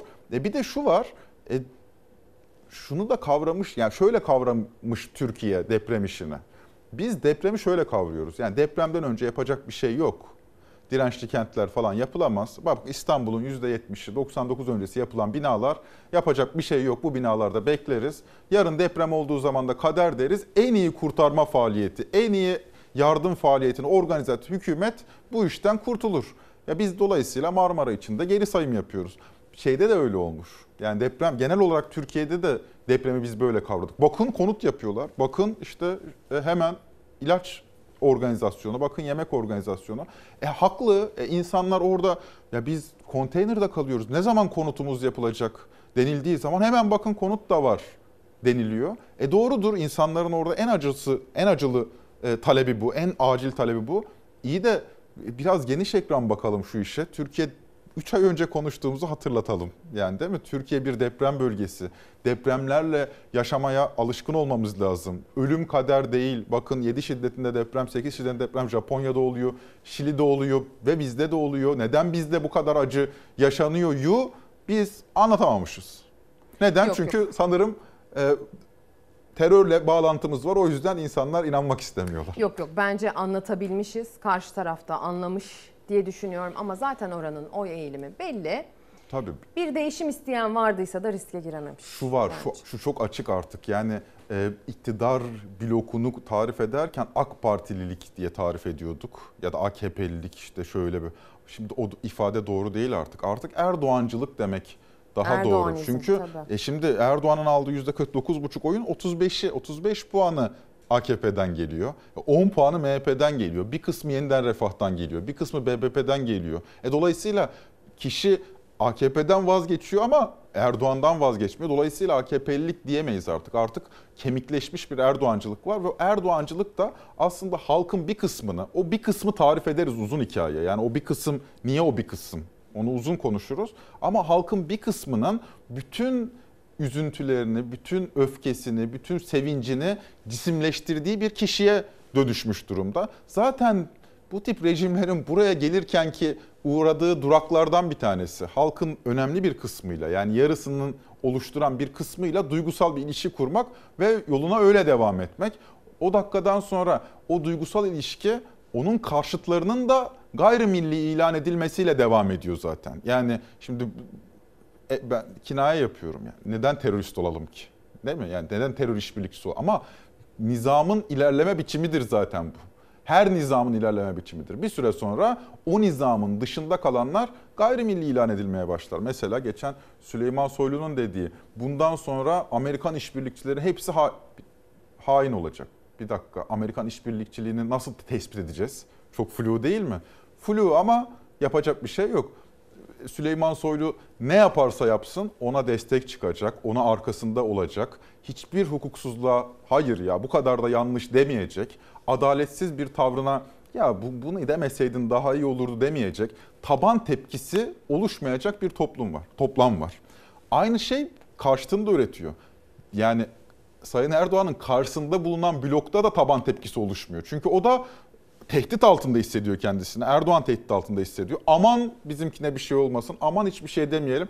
Hal böyle olunca iki tarafta iki tane pelerinli hiçbir şey diyemediğimiz şey e, aday yarışıyor ve tabanlar bu adaylara bakıyor. O yüzden yani belki hayaldir ama 28 Mayıs'tan sonra sonuç ne olursa olsun siyasetin halklaşmasını dilerim. Halkın siyasete katılımının e, daha yoğun yaşanmasını dilerim. Bak 5 yıldır seçim bekliyor insanlar. Bir değişim umuduyla vesaireyle falan filan. Peki 5 yıldır değişim isteyen bu insanlar herhangi bir şekilde siyasete kanalize edilebildiler mi? Bir sivil toplum örgütünde çalıştırılabildiler mi? Halk bu bu değişim isteyen insanlar milletvekillerini belirleyebildiler mi? Belirleyemediler. Doğrudan şeye katılamadılar. Ee, sürece dahil olamadılar. Değişim isteyenlere düşen işte seçim süreci boyunca e, gündemi takip edip pazar günü mangala gitmek oldu. Yani şimdi böyle değişim olmuyor. Değişim aşağıdan yukarı olması gereken bir şey. E, Türkiye'de e, aşağıdan yukarı bir değişim çok zor bu e, düzen içerisinde. Değil mi? Yani işte bak mesela ekonomiyle ilgili ben burada hani zamanımız yetmedi. Pazartesiden itibaren nasıl bir ekonomik tabloyla karşılaşacağımızı anlatsam sonuna kadar dinlese vatandaş der ki herhalde terörist bu, vatansız bu der yani. E şimdi buraya gelmişsek eğer e dolayısıyla şeyimizi, derdimizi anlatmanın da anlamsızlaştığı yeni bir tabloyla karşı karşıyayız. Teşekkür ediyorum Ozan ama e, galiba sandığa gitmenin çok önemli olduğu bir seçim bu. Yani %88'in üzerinde bir katılım var ilk tura ki bu bir rekor kendi evet. başına. Buna rağmen biz aslında yeni bir rekor olması gerektiğini. 92'yi görmüşüz %92'yi. Şimdi de en az öyle olmalı galiba evet. değil mi? Evet. Son sözünü bununla ilgili alayım sonra reklama gider. Yani 5 yıl demokrasiye ilişkin elimizde kalan bana kalırsa tek şey sandık.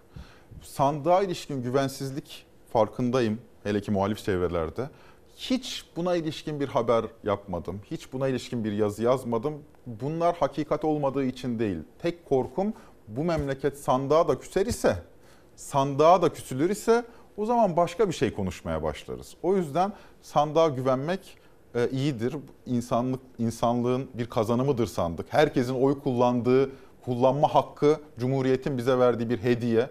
Bu hediyeyi böyle hor kullanmamak gerekir. Aman canım bu hediyeyi kullansam da olur, kullanmasam da olur dememek gerekir. Oy kullanmak bu haliyle Cumhuriyet'e sahip çıkmak anlamına geliyor. Ee, her ne olursa olsun, sonuç her ne olursa olsun herkesin mutlaka oy kullanması gerekiyor. Bunun aksini düşünmek mümkün değil. Aynen. Çok teşekkür ediyorum Ozan Gündoğdu. Ee, bugünün manşeti bana terörist demen oldu. Bunu evet. seninle reklam arasında konuşacağız. Tamam, tamam. Şimdi kısacık bir reklam sonra buradayız. Her birinizi milletime emanet ediyorum. Bay Kemal halka güveniyor. Türkiye tarihinde bir ilk. Cumhurbaşkanı ikinci turda belirlenecek.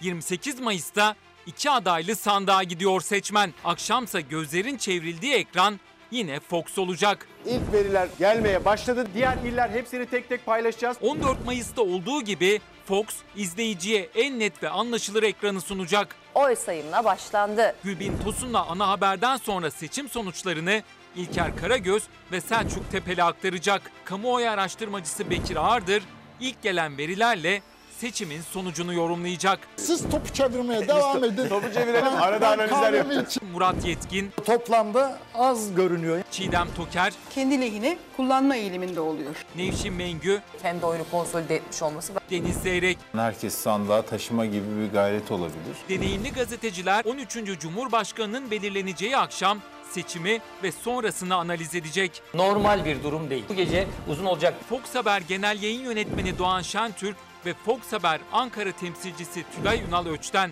tüm liderler sandıklara sahip çıkalım. Bu son dakika bilgileri yine onlarda. Bu haber merkezi tarihe geçmiş bir haber merkezi.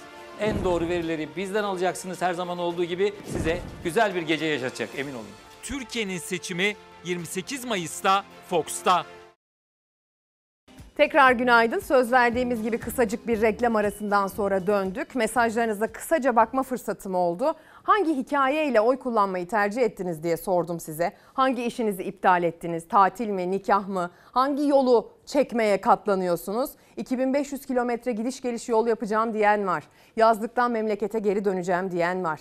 İşte arkadaşımın, baldızımın düğünü var, e, gitmeyi erteliyorum diyen var pek çok mesaj geliyor. Bu anlamda görüyorum ki herkes sandığa gitmeyi tercih etmiş. Buna dair hikayesi olan da çok izleyicimiz var ekran başında. Lütfen göndermeye devam edin. Biz de bu mesajları okumayı sürdüreceğiz. Şimdi Millet İttifakı'nın Cumhurbaşkanı adayı Kemal Kılıçdaroğlu Erdoğan'ın terör suçlamalarına yönelik yanıtlar vermeye devam etti. Bir ona bakacağız. kapalı kapılar arkasında kendilerine verdiği sözleri de bu arada hatırlatıyorlar. Terör örgütleriyle pazarlık yaparsan onlar da senin iradeni bu şekilde ipotek altına alırlar. Benim Kandil'deki teröristlerle görüştüğüme dair kasetler olduğunu söyledin. Ey Erdoğan sen nasıl bir Müslümansın? Böyle bir görüşmeye dair elinde uydurma ve montaj olmayan gerçek bir kaset var da bunu yayınlamıyorsan sen büyük bir yalancısın, müfterisin demektir. Cumhurbaşkanı Erdoğan'ın Kılıçdaroğlu'na terörle işbirliği suçlamaları. Millet İttifakı Cumhurbaşkanı adayı Kılıçdaroğlu'nun sert çıkışı. Haksızlık karşısında. Allah'a sığınıyorum Allah'a. Allah'a sığınıyorum. Samimi bir Müslüman olarak inandığım bütün mukaddesler üzerine yemin ediyorum. Hem vallahi hem billahi böyle bir görüşme yoktur, yalandır, iftiradır. Milletimizden özür dilemelisin Erdoğan. Yeter bu iftiralar yeter. Allah'a sığınıyorum dedim. Durmuyor iftiraların, yalanların durmuyor. Müfterisin. Günah ve pislik içinde boğuldun. Artık yeter. O da çok iyi biliyor ki PKK ile masaya oturan, gizli saklı müzakereler yürüten kendisidir. Kahraman ordumuza, kumpas kuranlara yol veren kendisidir. Bir milletin namusu olan ordunun kozmik odasını teröristlere açan kendisidir. Bizim terör örgütleriyle görüşmeler yaptığımızdan bahsediyor. Sayın Kılıçdaroğlu, bunu ispatlayamazsan namertsin. Abdullah Öcalan'ın kardeşine gülerek diyor ki bizim Mehmet gitti diyor. Akraba almışlar. Aileden Mehmet. Evet. Yani bi- biz bunu desek var ya of taşlanırız. Sayın Cumhurbaşkanı diyor ki terör örgütleriyle görüştüğümü ispat edin diyor. Yani şimdi hakikaten e, cezai ehliyet konusuna bakmamız gerekecek. Çünkü şimdi videolar var ya kendi kendine hem de montaj değil diyor ki Sayın Erdoğan. Önce diyor ki bana işte şunla şunu görüştü, görüştü, görüşüldü, ulaşıldı derse bunu söyleyen ispat edemeyen şerefsizdir diyor onun sözü. Sonra diyor ki ya ben gönderdim mitimi ben mitim ben gönderdim. İşte Oslo'daki arkadaşları ben gönderdim. Çözüm sürecinde katılanlar Türkiye'nin bütün entel, dantel buraya insanları biz davet ettik. Onlarla beraber yaptık. Sanatçısı vardı, hepsi vardı. Onun görüştüğü anda terör örgütü değil bizim APO. Erdoğan da terör örgütleriyle görüştü iddialarına çözüm sürecine yönelik bir adımdı dedi. İyi Parti lideri Akşener seçimin ilk turunda İmralı ile temas kuruldu iddiasının arkasında durdu. APO'yla görüşmeye gidildi. Yani hem de yargıdan birisi gitti. Hayır Kılıçdaroğlu- yalanlanmadı. Millet İttifakı'nı desteklediğini iddia eden ve orayı tanzim etmeye meraklı. Sonra da Erdoğan, Sayın Erdoğan tarafından kapının önüne konulmuş bir tayfa var. Mesajlarınız geliyor sevgili izleyenler. Gelen mesajlar arasında umutsuzum diyen var, oy vermeyeceğim diyen var. Onları çok okumak istemiyorum açıkçası. Bir izleyicimiz Nilüfer Hanım bir mesaj göndermiş. Ozan e, bana imayla bir suçlamada bulunmuştu ama hiç ciddiye almamıştım. Sonrasında da şakasını yapmıştık. E, benim şakayı gerçek anladığımı zannetmiş bir izleyicimiz. Gereksiz tavırlar bunlar demiş. Haklı. Yani şakayı gerçek anlamış olsaydım haklıydı gerçekten. Teşekkürler uyarınız için diyelim. Ee, pek çok mesaj gelmeye devam ediyor. Gelen mesajlar arasında ben tatilimi iptal ettim. Hatta kocamı da ikna ettim. Sandığa gidiyoruz diyen Dilek Hanım'ın mesajı da var. Kadınlar onlara ne ki nasıl sahiplendirmeyi düşünebiliyorlar. Bu husus oyumuzun yönünü belirliyor demiş. Bir izleyicimiz Zeliş Hanım göndermiş bu mesajı sevgili izleyenler.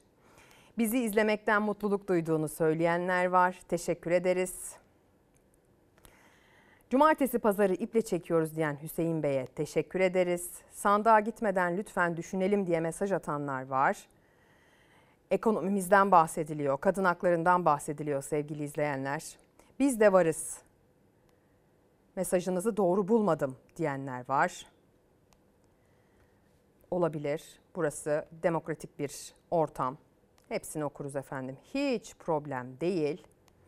Gelen mesajlar arasında hastanede ilaç yok diye ameliyata alınmadım ve bu sebepten bir gözümü kaybettim.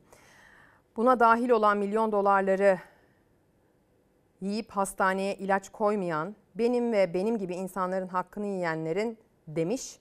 Bela okumuş. Onu ben okumayacağım. Sevmiyorum bela olayını. Pek çok mesaj var. Hepsini okuyacağız efendim. Oyunun rengini söyleyenlerin mesajını çok da okuyamıyorum. Ee, işte doğru adam, e, doğru zaman diye mesaj gönderen de var. Kalp yapan, e, bahar gelecek diyen de var. Hadi bunları okuyoruz genel olarak. Çünkü gerçekten kime oy verdiğinizle ilgilenmiyoruz. Ama tabii e, bakmak durumunda olduğumuz gözetmek durumunda olduğumuz bir durumumuz da var. Yani hani oyunuzun rengini isim vererek açıkladığınız mesajları okumamı lütfen beklemeyin.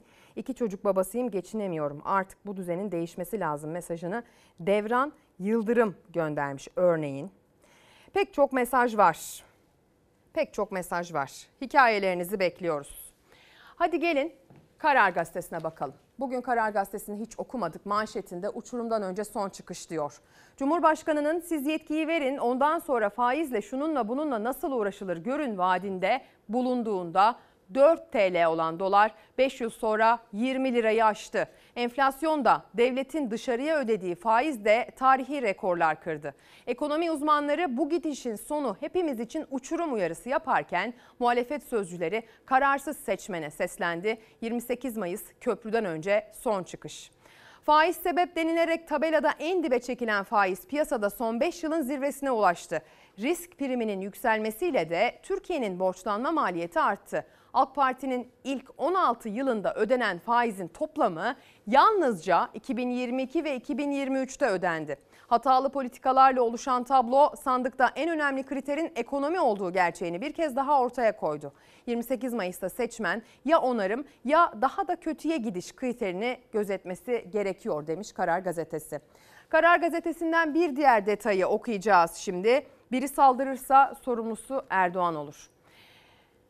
Meral Akşener'den gelen montaj video tepkisini açıkçası e, ilk sayfasına şu şekilde taşımış Karar Gazetesi. Kılıçdaroğlu'nu itham eden yalan videoya bir vatandaş inanıp saldırıda bulun, bulunsa azmettiricisi Erdoğan olur diyor İyi Parti lideri. Erdoğan sürekli teröristler PKK'lılar diye bağırdı. Seçmenin öncelikleri yerine ulaşmadı. Vaatler duyulmadı. Öfkelerin çatıştığı bir Türkiye'den bıktık. Bunu sandığa giderek bitirmeliyiz. Türkiye bu treni kaçırırsa en fazla kadınlar ve gençlerle ilgili edinilmiş haklar kaybedilecek mesajı geliyor. Dün akşam saatlerinde e, Rumelili seçmenle buluştu Millet İttifakı. İyi Parti lideri Genel Başkanı Meral Akşener İstanbul'daki Balkan Rumeli Mübadele buluşmasında ben Meral Akşener, Hasan Tahsin Argun'un yeğeni, iki Batı Trakya Cumhuriyeti kurmuş Atatürk'ün arkadaşı Hasan Tahsin Argun'un yeğeni. Ve diyorum ki onun adına diyorum ki Sayın Kılıçdaroğlu PKK ile masaya oturmaz kefilim dedi. Bakın Akşener'in sözleri nasıl devam etti. Kutup yıldızımız o karşımda olunca birazcık birkaç kelam etmek istiyorum. Yanlışım olursa sakın düzeltmeyin. Evet. Muhacir, macir, göçmen, Rumeli Balkan, mübadil isimleriyle anıldık. Ama bütün büyük çoğunluğumuz Anadolu'dan gitme yörüktür Türkmendir. Dolayısıyla Anadolu'nun sahipleri olarak Rumeli'ye, Rumeli'yi Türkleştirmek, Müslümanlaştırmak için gönderildik. Misafir değiliz, ev sahibiyiz. Bu 21 yıldır bizleri küçümseye küçümseye giden, bizlere bizleri birilerine tercih ede ede giden, bizlere parmak sallayan ve ve devamlı Türklüğümüzü sorgulayan bu nobran, bu abes, bu tarih bilmez, bu coğrafya bilmez, bu edebiyat bilmez, bu felsefe bilmez, bu mantık bilmez zihniyeti bu pazar günü helal oylarınızla devireceksiniz. Ve 13. Cumhurbaşkanı olarak Sayın Kılıçdaroğlu'nu seçeceksiniz. Ben Meral Akşener, Hasan Tahsin Argun'un yeğeni, iki Batı Trakya Cumhuriyeti kurmuş, Atatürk'ün arkadaşı Hasan Tahsin Argun'un yeğeni ve diyorum ki onun adına diyorum ki Sayın Kılıçdaroğlu Sayın Kılıçdaroğlu PKK ile masaya oturmaz kefilim. FETÖ'yle masaya oturmaz kefilim. Hizbullah'la masaya oturmaz kefilim. harama el uzatmaz. Kefilim. Bana ihtiyacı yoktur. Ama benim hemşerilerimin arasında kefilim ki kul hakkına el uzatmayacak. Kefilim dedi Meral Akşener, Millet İttifakı'nın Cumhurbaşkanı adayı Kemal Kılıçdaroğlu için hem hakkındaki terör suçlamalarına dair bir kefillik ortaya koydu hem de kul hakkına el uzatmayacaktır dedi. Şimdi Kemal Kılıçdaroğlu'nun son ve en çok konuşulan vaadiyle devam edelim sevgili izleyenler. Biliyorsunuz bu vaadi sosyal medyadan duyurduğu gibi, ulusal basından duyurduğu gibi e, SMS olarak da gönderdi. Sonrasında bu SMS meselesiyle ilgili dün akşam saatlerinde başka bir durum yaşandı. İsterseniz önce o vaadi neydi? Sonrasında hangi vaatler sıralanacaktı da Kılıçdaroğlu bize karartma uygulanıyor iddiasıyla ortaya çıktı. Ona bakalım. Öncesinde söyleyelim duymayan varsa haberimizde de aktaracağız. Kemal Kılıçdaroğlu'nun son vaadi kredi kartlarına yönelik. Kredi kartlarının e, varsa borcunuz faizini sileceğini, ana parayı 36 taksitte ödemenizi sağlayacağını söylüyor Kemal Kılıçdaroğlu. Tabii buna Cumhur İttifakı cephesinden yanıtlar da var. Bakalım konu nasıl derlenip toparlanmış anlamaya çalışalım. İcra dairelerindeki milyonlarca dosyayı da biliyorum. İktidara gelir gelmez kredi kartı borcunun sadece ana parası tahsil edilecek. O da 36 ay taksitle. Faizin tamamı silinecek. Çıkmış Bay Bay Kemal diyor ki ne kadar borcunuz varsa bu borçların hepsini sileceğiz. Ya sen bir defa parlamentoda yoksun. Kemal Efendi senin kaynağın nerede söyle bakalım. Yok.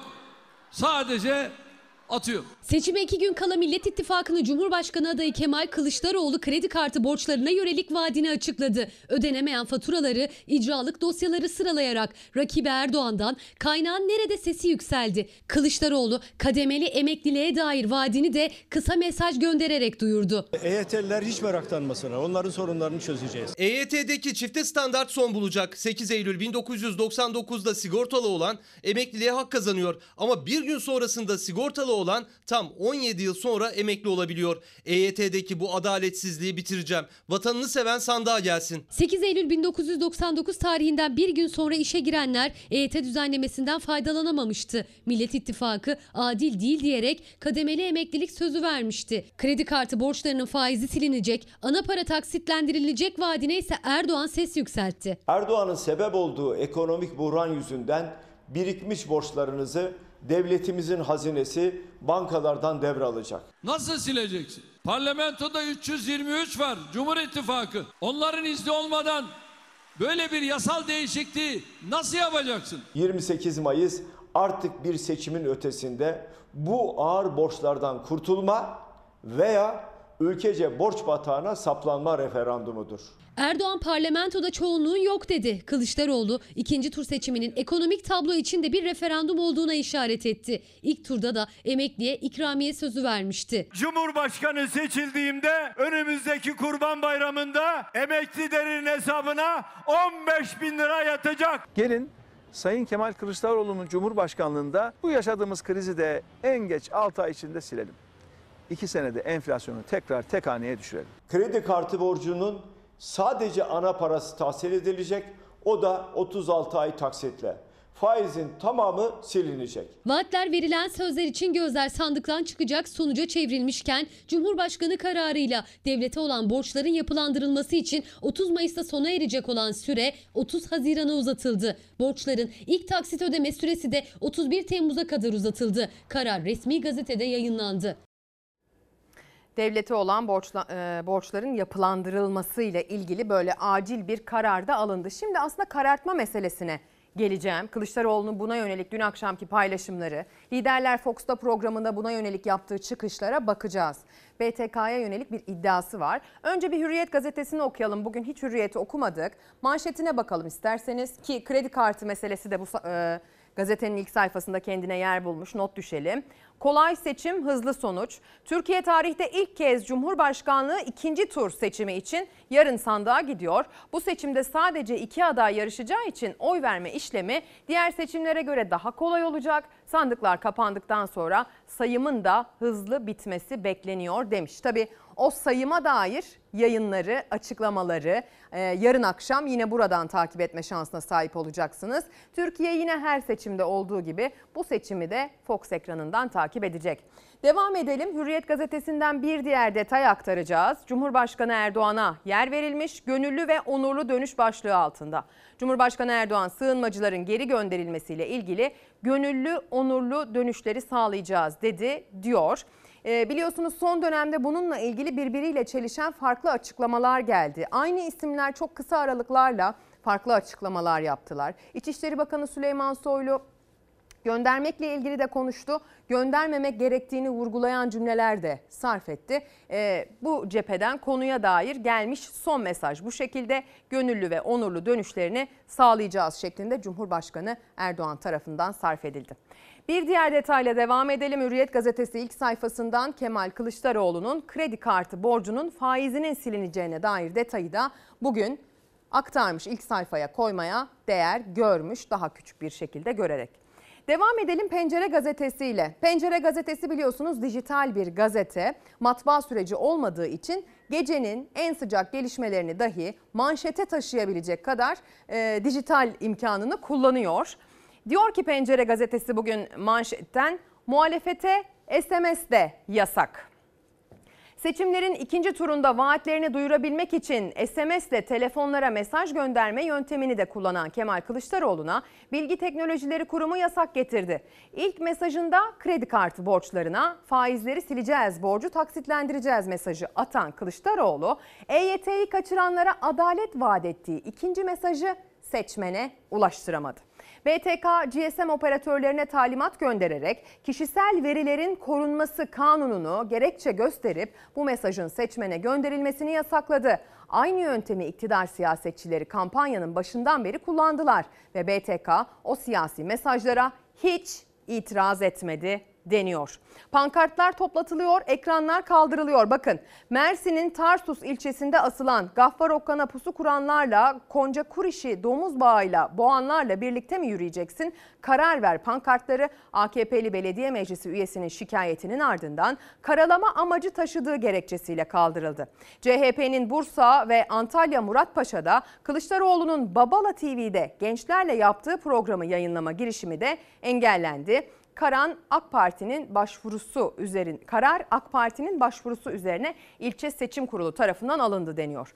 Benzer bir hikaye Kocaeli İzmit'te de yaşandı. Fatma Kaplan Hürriyet bu konuda YSK ile bir bilgi trafiği içerisine girdi. Bu birkaç günlük bu trafikten sonra yazışmalardan sonra kararı da kocaman bastırdı Fatma Kaplan Hürriyet ve sonrasında e, ilçenin İzmit ilçesinin belirli parklarına ve meydanlarına bu ekranların tekrar kurulması sağlandı. Dün itibariyle böyle bir gelişme burada da yaşandı. Seçime mi girmeyeyim? BTK mesajıyla ilgili uygulamasını daha da ileri taşıdı ve Kılıçdaroğlu'nun günlük programı ile ilgili gazetecileri bilgilendireceği mesajları da yasaklandı. Bunun üzerine isyan eden Kılıçdaroğlu tümüyle karartma altındayım dedi. Kılıçdaroğlu telekomünikasyon şirketleri gazetecilere SMS atmamı engelliyor. Tümüyle karartma altındayım. Soruyorum Erdoğan seçime mi girmeyeyim? Bu mu istediğin? Türkiye'de seçim yapılamıyor diye konuştu diyor. Düşünün ki iki aday var. İki adayın da %50'ye yakın oy alması bekleniyor. Ama %50 artı biri birisi alır, diğeri alır. Ama kazanır ama kazanamaz. Bu iki adayın da böyle başa baş bir mücadelesine şahitlik ediyoruz sevgili izleyenler. Ve bir aday diğer adayla ilgili böyle bir karar aldı iddiasıyla karşı karşıya. Bugün buna bir cevap gelir mi? Bilemiyoruz. Ama isterseniz Kemal Kılıçdaroğlu'nun paylaştığı videoyla konuyu anlamaya çalışalım önce. Sevgili halkım, meydanlarda, televizyonlarda, gazetelerde uygulanan ambargoyla milletimize ulaşmamız engelleniyor. Bu duvarı aşmak için bugün EYT konusunda yapacaklarımızı anlatmak için kısa bir mesaj gönderdik. Ancak Bilgi Teknolojileri ve İletişim Kurumu yani BTK bu kısa mesajımızı engelledi.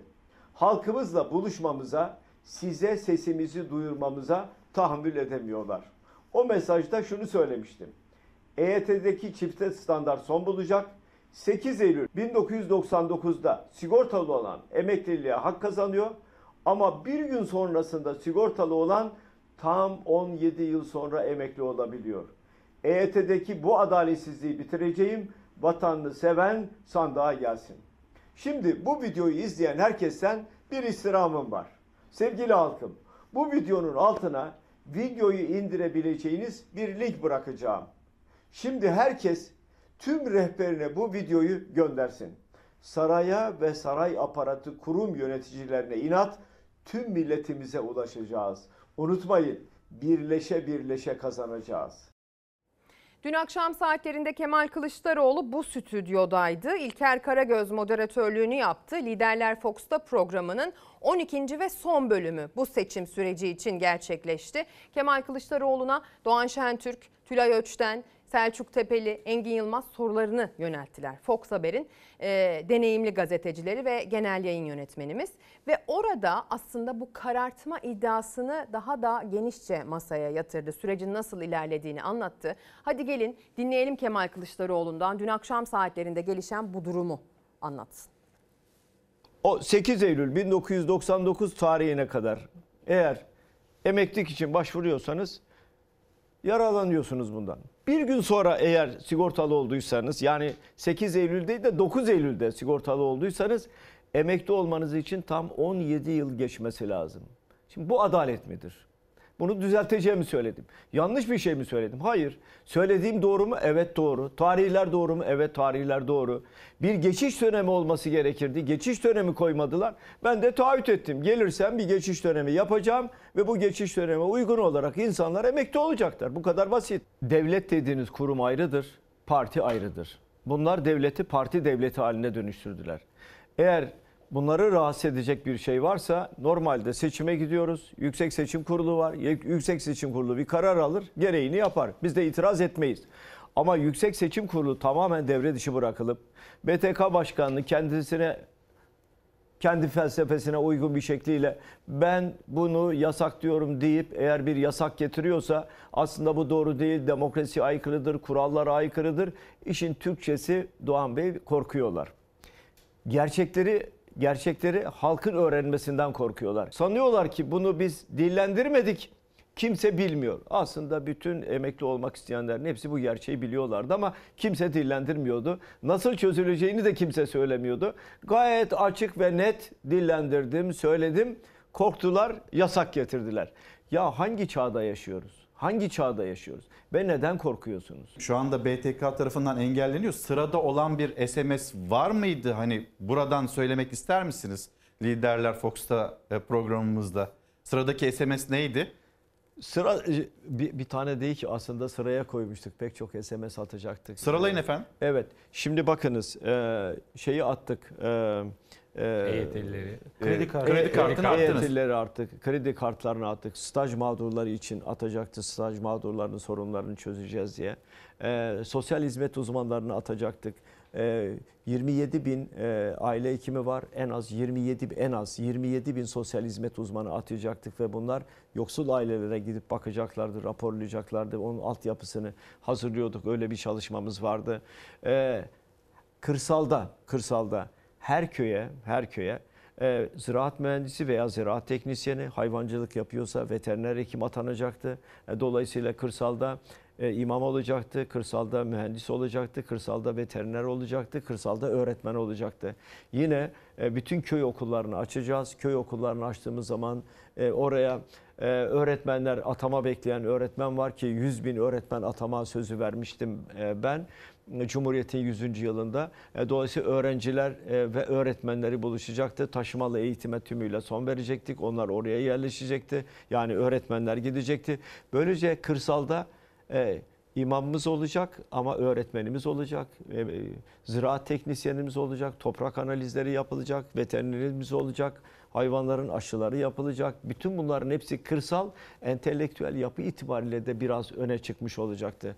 E, buna benzer e, bir sürü çok, SMS vardı sırada. Vardı sırada ama şimdi dediler ki SMS'leri yasaklıyoruz. E, e, bir anlamda el koydular.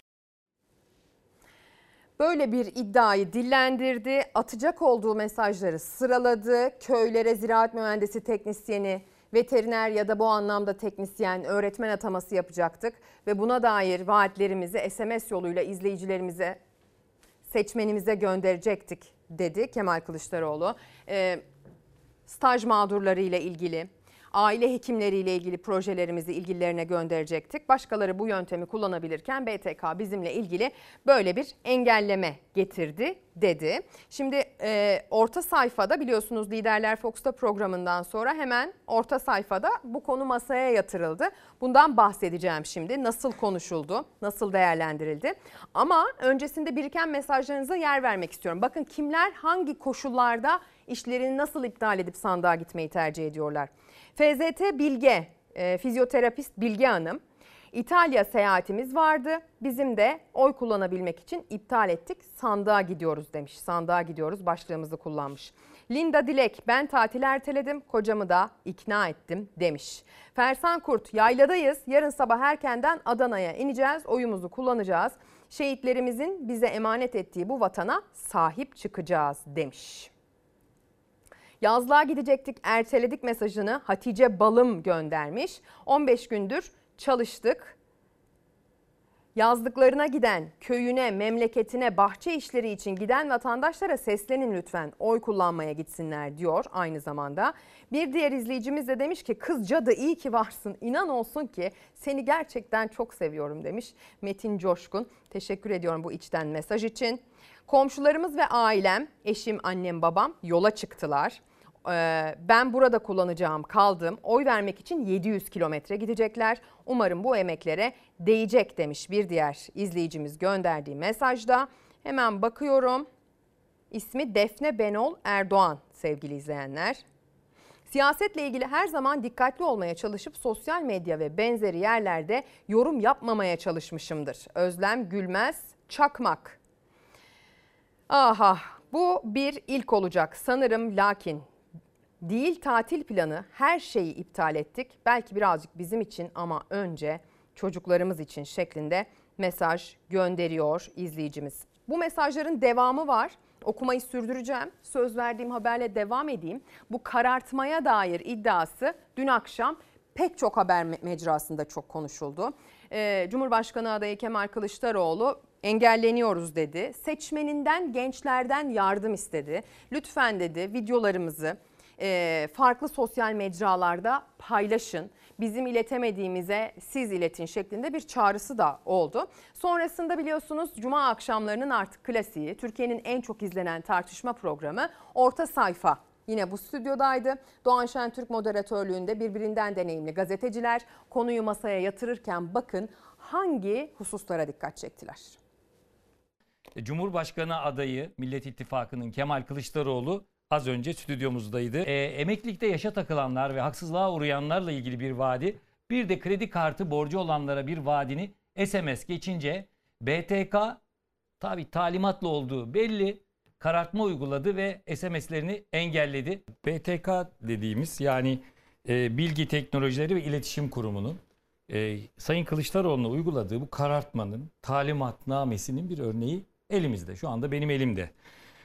Diyor ki kurumumuza iletilen şikayetlerde mevzuata aykırı ve istenmeyen SMS'lerin gönderildiği bildirilerek gerekli tedbirlerin alınması talep edilmektedir. Son paragrafın son satırında da mevzuat çerçevesinde yetkilendirme iptali dahil kurumumuzca gerekli görülen tüm işlemlerin yapılacağı. Birinci turda seçim günü SMS atan iktidar milletvekili adayları var. İşte Savcı Sayan İzmir'den. SMS'ler geldi bütün herkesin telefonuna. Murat ne diyorsun? Yayına girerken gösterdiniz değil mi? Evet. Ee, Özhaseki, Mehmet Özhaseki AK Parti'nin genel başkan yardımcısı. Süleyman Soylu değil mi Nevşin? İçişleri Bakanı. SMS'leri atmışlar. Hem de bu karar e, çıktığı sırada atmışlar. Yani burada e, bir yetkisizlik var, iki çifte standart var. E, özeti, özeti şu, artık ne şekilde erişim engellenebilirse yani Cumhurbaşkanı adaylarından birisinin, muhalif olan Cumhurbaşkanı adayının sözünün halka ulaşması için bütün engelleri koyuyorlar. Yani TRT'ye çıkarmamaktan tutun ondan sonra aklınıza ne geliyorsa işte yani e, bu da o engellemelerden bir tanesi. Yani kuşatma e, adını vermekte, kuşatma suçlamasında bulunmakta Kılıçdaroğlu haklı. Şikayetler üzerine diyor. Yani bir takım şikayetlerin geldiği söyleniyor BTK'nın kararında. E, Birçok insanda sizin demin söylediğiniz e, sayın bakanların SMS yağmurlarından şikayetçi hem de günlerdir haftalardır şikayetçi. Yani bir kere kişisel verilerin korunması kanununa aykırı. Bakanların da attığı o şeyler SMS'ler. Yani sen benim adresimi, numaramı ya bilir tabii. Yani istese tabii erişir devlet olarak ama KVK'ya aykırı. Ve rahatsız edici düzeyde bakanlar birinci tur öncesinden itibaren kendi programlarını, günlük programlarını iletiyorlar şeylere. Hem de şu saat buradayım, bu saat buradayım. Onlarla ilgili hiç mi şikayet gitmemiş PTK'ya? Ya da gittiyse nasıl bir tutum sergilemiş? Şikayet vatandaşlar da oldu ben sosyal Oldu, değil medyada mi? gördüm rast Hayır yani. şikayet kişisel bir şeydir. Başvurursun bir daha sana o tür mesajlar o kaynaktan gelmez. Hmm. Çalışma şekli budur yani. Evet. Yani Nevşin Mengi olarak sen Anladım. başvurursun dersin ki bu, bu telefon numarası ya da bu kaynak bana şu mesajları göndermekte ben bunları istemiyorum. Kişisel bu başvurunu değerlendirirler sen o listeden çıkarılırsın. Bir bu de kadar. bir de ayrıca şöyle hani kişisel olarak rahatsız olduğun bir şeye karşı ileri sürdüğün karardaki yaptırım ve tehditkar bir üslupla yani yetkilendirme ip, iptali de dahil olmak üzere. Yani nedir işte operatörlerin çalışma şeyini yetkisini elinde elimde elinden alırım diyor. Yani o büyük GSM Hmm. Aslında bir de bu da operatörlerine. sadece Kılıçdaroğlu'nun şey, e, mesajında olması da bana mantıksız geldi. O zaman tüm mesajlarla ilgili böyle bir karar alsa. Genel tabii Mesela onu demeye çalışıyorum. Genel ve kapsayıcı bir karar alınması lazım. Herkesi kapsayacaktır. Neden peki alelacele bu e, karartma talimatnamesi geldi? Özellikle bu EYT'liler meselesinde ve E kredi çünkü- kartı mağdurları E meselesi. çünkü EYT meselesi de kredi kartı meselesi de çok kitlesel bir konu. Milyonlarca vatandaşın derdi, ortak derdi. Yani insanlar özlük haklarına kavuşmak istiyorlar, refahlarını arttırmak istiyorlar. Bu sıkışıklıktan bir an önce kurtulmak istiyorlar. Şimdi kredi kartlarının borçlarıyla ilgili yeni bir düzenleme, standart gelmesi, e, emeklerinin zayi olmaması, bir emek uygar bir ülkede olduğu gibi emeklilik haklarına kavuşmalarına ilişkin bir vaat, daha doğrusu bir taahhüt, bir sosyal devletin yapması gereken bir şeyin bu kadar yaygın bir şekilde dile getirilmesi belli ki iktidarı rahatsız etti. Çok açık yani. Konu hemen sıcağı sıcağına yine aynı ekranda sonrasında Kemal Kılıçdaroğlu bu iddiayı ortaya koyduktan sonra bu şekilde değerlendirildi sevgili izleyenler. Şimdi Liderler Fox'ta serisinin bir öncekine geri dönmek gerekirse biliyorsunuz bir gece önce İyi Parti lideri Meral Akşener konuktu. Ee, dün akşam Kemal Kılıçdaroğlu'nun konuk olduğu gibi. Özellikle kadınların seçimi, kadınların vereceği karar bu seçimde çok önemli deniyor biliyorsunuz. Çünkü bu seçim itibariyle milletvekili artık şekillendi ilk turda ve kadına yönelik aslında bu zamana kadar kazanılmış bütün hakları gözden çıkarmayı hedefleyen partiler ve milletvekilleri sıralarda yerlerini alacaklar. Teker teker mazbata almaya bile başladılar aslında. Kendileriyle ilgili hem yemin etmeye dair bir polemik devam ediyor hem de kadınlara yönelik yaklaşımıyla ilgili. Bir kadın lider ki liderler safında çok fazla kadın görmek maalesef ülkemizde mümkün olmuyor. Bakın özellikle Hüdapar kadın ekseninde geçen tartışmalara yönelik ne söyledi?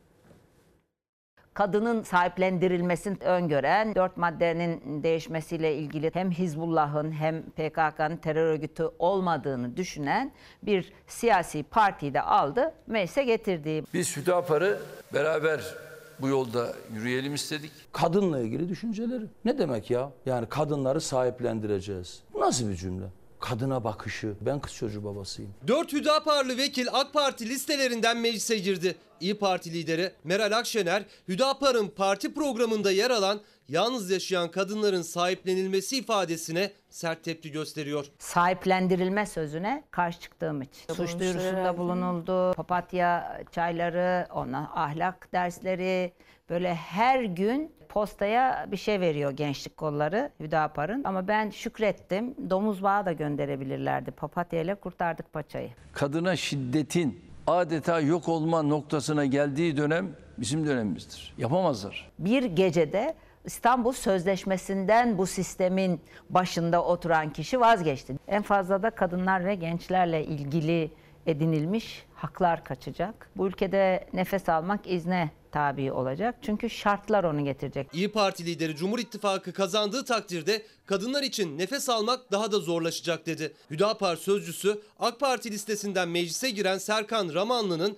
yemin metni değiştirilmeli sözleri de tartışılıyor. Seçim öncesinde yemin töreni yapılsaydı Hüdapar'ın bir milletvekili bu yemini doğru bulmadığını ifade etmişti. Belki de etmeyecekti. Bundan kaçınmak için yemin törenini seçimden sonra bırakılacak. Biz parti programımıza da yazdık. Yemin metni değiştirilmelidir. Biz o yemin metninin doğru bir metin olduğunu düşünmüyoruz. Ey vekil, devletin bağımsızlığına ve milletin bölünmezliğine mi karşısın? Millet egemenliğine mi alerjin var? Laiklik mi sana ters geliyor? Ya da büyük Türk milleti demek mi seni rahatsız ediyor? Biz gayrimilli, e, onlar yerli milli. Bayrağı tartışalım, dört maddeyi tartışalım. Bu yeminde dalga geçiyor hatta yani varlığım Türk varlığına armağan olsun ne demek? Bunu tabii ben seçmenlerin, e, milletimizin takdirine sunuyorum. Nasıl ki çocuklarımıza yıllarca bir ideoloji üzerine varlığını armağan etmek üzerinden bir metin okutulduğu her sabahın köründe nasıl ki yanlıştı, nasıl ki o yanlıştan dönüldü, hiç kimse bir ideoloji üzerine yemin etmemeliydi. Benim anayasanın dört maddesiyle ilgili sorunum olur mu ya? Bugüne kadar bir sorunu olmamış Tayyip Erdoğan var. Senin içine aldığın, ortak yaptığın milletvekili seçtirdiğin kişilerin bu şekildeki ifadelerine ne diyorsun? Benim MHP'li kardeşlerime, arkadaşlarıma, hemşerilerime, milletime sesleniyorum. Buna ne diyorsun? Bizim teklifimiz budur. Diyoruz ki yeni anayasada değiştirilemez, değiştirilmesi teklif dahil edilemez bir madde olmamalıdır. Anayasada değiştirilemez maddeler olmamalı, yemin metni değişmeli, parti programında yer alan yalnız yaşayan kadınların sahiplenilmesi ifadeleri gözler yeni dönemde mecliste olacak. Kadınlar sahiplenilsin deniyor. Kadına yönelik şiddete dair Cumhurbaşkanı Erdoğan katıldığı son programlardan birinde diyor ki ben bu konuda gerekli adımları attım, üzerime düşeni yaptım bir lider olarak. Kadına şiddetin adeta yok olma noktasına geldiği dönem bizim dönem diyor Cumhurbaşkanı Erdoğan. Posta gazetesinin manşetine bakacağız sevgili izleyenler. Saliha için yüksek şüphe manşetiyle çıkmış bugün posta. Ankara'da Şule Çet ve Gamze Açar, İstanbul'da Şebnem Köker, Osmaniye'de Naime Özbulat. Hepsi ya bir apartmanın ya da bir rezidansın yüksek katlarından düşerek öldü. Failler intihar dedi ama sonra bu kadınların atıldıkları ortaya çıktı. Son kurban hemşire Saliha Tuncel. İntihar diyen fail şüpheli olarak gözaltında. Cumhurbaşkanı Erdoğan'ın o sözlerini duyup dinledikten sonra kadına yönelik yaklaşımının evrensel değerlerden çok uzak olduğunu açıkça söyleyen isimlerin mecliste yerini aldığını aktardıktan sonra bakın işte bu haberlerle devam ediyoruz. Hadi okuyalım. Serbest bırakılmıştı. Aksaray Özel Hastanesi'nde hemşire olan Saliha Tuncel aynı hastanede çalışan sevgilisi Doktor Halil İbrahim Argaman'ın oturduğu 7. kattaki rezidans dairesinden düşerek öldü. Gözaltına alınan Doktor Argama o sırada ben içerideydim düştüğünü görmedim dedi. Serbest bırakıldı. Evin içinde boğuşma izleri yoktu ama genç hemşirenin düştüğü balkonun korkuluk demirleri kırılmıştı. Doktor Halil İbrahim Argama şüpheli olarak dün ikinci kez gözaltına alındı. Saliha'nın babası Salim Tüncel dün Aksaray Adliyesi'ne çağrıldı ve savcı tarafından soruşturmayla ilgili bilgilendirildi. Kızının cinayete kurban gittiğini söyleyen Salim Tuncel, kızım ölmeden iki gün önce beni aradı. Baba seçimde oy vermek için Niğde'ye geleceğim dedi. İntihar edecek bir kişi seçime geleceğim der mi? Bu bir kadın cinayetidir. Sevgilisi dedikleri doktor İbrahim benim kızımı katletti diye konuştu diyor. Hemen altta hemen altta hapisten çıkıp öldürdü. Bartın'da Metin Ar, eşi Arzu Arı tehdit ettiği için cezaevinde 8 ay yatmıştı. Geçen yıl Eylül ayında da cezaevinden çıktıktan 2 gün sonra eşini 10 kez bıçaklayarak öldürmüştü. Dün bu davanın karar duruşması vardı. Metin Ar ağırlaştırılmış müebbet hapis cezasına çarptırıldı. Cezada indirim uygulanmadı deniyor. Bir diğer hikaye İstanbul Büyükçekmece'de Sami Aslan 29 Temmuz 2020'de eşi Derya Aslan'ı silahla öldürüp Yunanistan'a kaçmıştı. Hakkında kırmızı bülten çıkarılan kadın katili Sami Aslan Interpol tarafından yakalandı deniyor. Yani yani maalesef biz gördüğümüz tabloda basına yansıdığı kadarıyla bile kadına yönelik şiddetin azaldığını, kadın cinayetlerinin sayıca düştüğünü maalesef gözlemlemiyoruz. Daha ziyade biz şüpheli ölümlerin de sayısı artmak suretiyle kadına yönelik bu katliamın sürdüğünü artarak devam ettiğini gözlemliyoruz. Sadece basına yansıyanları saysak dahi her yıla dair bir artış tablosu maalesef karşımıza çıkıyor. Bir de düşünün bunun basına yansımayanı var sevgili izleyenler. Hadi gelin. Şimdi Bartın'a doğru gidelim. O hikayelerden birine tanıklık edeceğiz. Eşini ölümle tehdit ettiği için ceza almıştı ama tahliye edildi. Cezaevinden çıktıktan iki gün sonra da bıçakla saldırıp katletti karısını. Cani koca indirimsiz ağırlaştırılmış müebbet hapis cezasına çarptırıldı. Geçtiğimiz yıl Eylül ayıydı. Bartın'da eşi Arzu Ar'ı tehdit ettiği gerekçesiyle hapse çarptırılan Metin Ar 8 ay cezaevinde yattıktan sonra adli kontrol şartıyla tahliye edildi. İki çocuğunun annesi Arzu Ar Metin Ar'dan boşanmak istiyordu. Metin Ar işe gitmek için evinden çıkan Arzu Ar'ın önünü kesti. Kızının gözü önünde eşini 10 bıçak darbesiyle öldürdü. ebediyen aramızdan ayrılmış olan ablamıza dünyalık ve ahiretlik haklarınızı helal ediniz.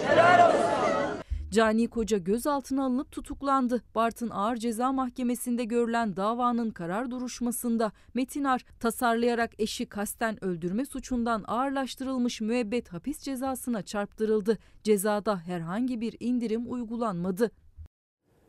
Şimdi madem öyle kadınların seçime dair çağrısına bakacağız. Millet İttifakı'ndan kadın sesi yükseldi bir kulak verelim.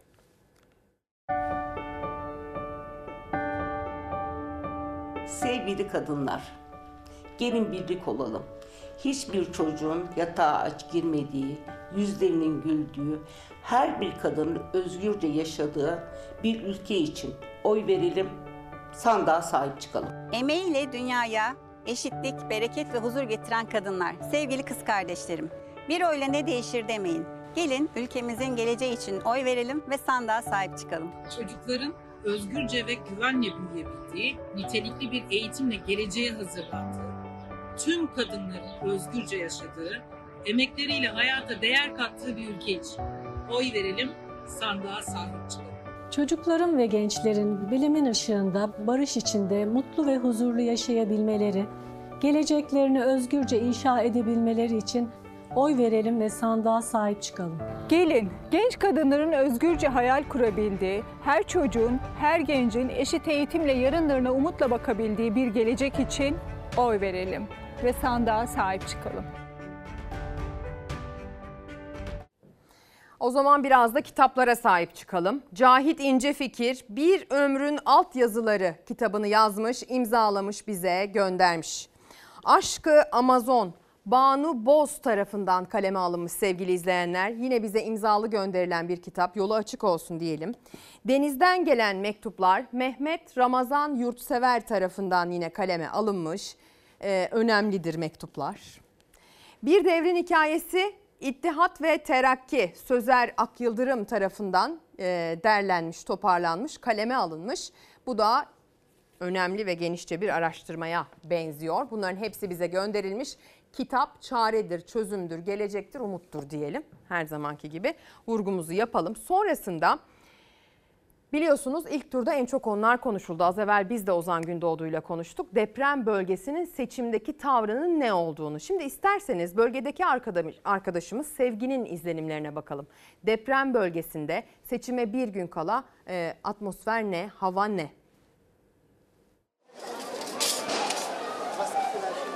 ما في ترك ما في Suriyeli misiniz? La, Suri. Nerelisiniz efendim? Homus. Ne zamandan beri Türkiye'desiniz? 13 sene önce. Pazar günü sandığa gidiyor musunuz oy kullan? Gidiyorum. Evden kaç kişi oy kullanıyor? 4 tane. Seçmen sayısı 3372. Bunun 2268'i Suriye uyruklu Türk vatandaşı. Suriyeli seçmenin etkisi çok büyük olacak. Cumhurbaşkanlığı seçimi için pazar gününü sandığa gidip oy kullanmayı bekliyor Suriyeliler. Hatay Yayladağ Tutlubahçe mahallesinde seçmen sayısı 3372, 2268'i Suriyeli. Seçmenin %67'si Suriyeli. Yani Suriyeli olup da Türk vatandaşlığına geçen seçmen. Yayladağ'da bir manav dükkanının önündeyiz. Sahibi Suriyeli Rami Bey 10 yıldır Türkiye'ye gelmiş. 7 yıldır da Türkiye Cumhuriyeti vatandaşlığı taşıyor. Pazar günü o da sandık başına gidecek. Seçimde oy kullanacak mısınız? Evet. Kaç yıldır Türkiye'desin? 10 sene. Vatandaş. Vatandaşlık e, önce 7 sene. Yaladağ seçmenin yani nüfusunun %17.69'u yine Suriyeli. Yani artık siz düşünün bunu. Nüfusunun neredeyse %20'sini göçmenlerin oluşturduğu Yayla Dağı'nda yoğun olarak Tutlubahçe, Camaltı ve Kurtuluş mahallelerinde yaşıyor Suriyeliler. Birçoğu en az 10 yıldır Türkiye'de ve vatandaşlık almış durumda. 28 Mayıs'ta da sandığa gidecekler. Nerelisiniz? Ee, Suriyeliyim. Ne kadar zamandır Türkiye'desiniz? 5 sene oldu. Vatandaşlık aldınız mı?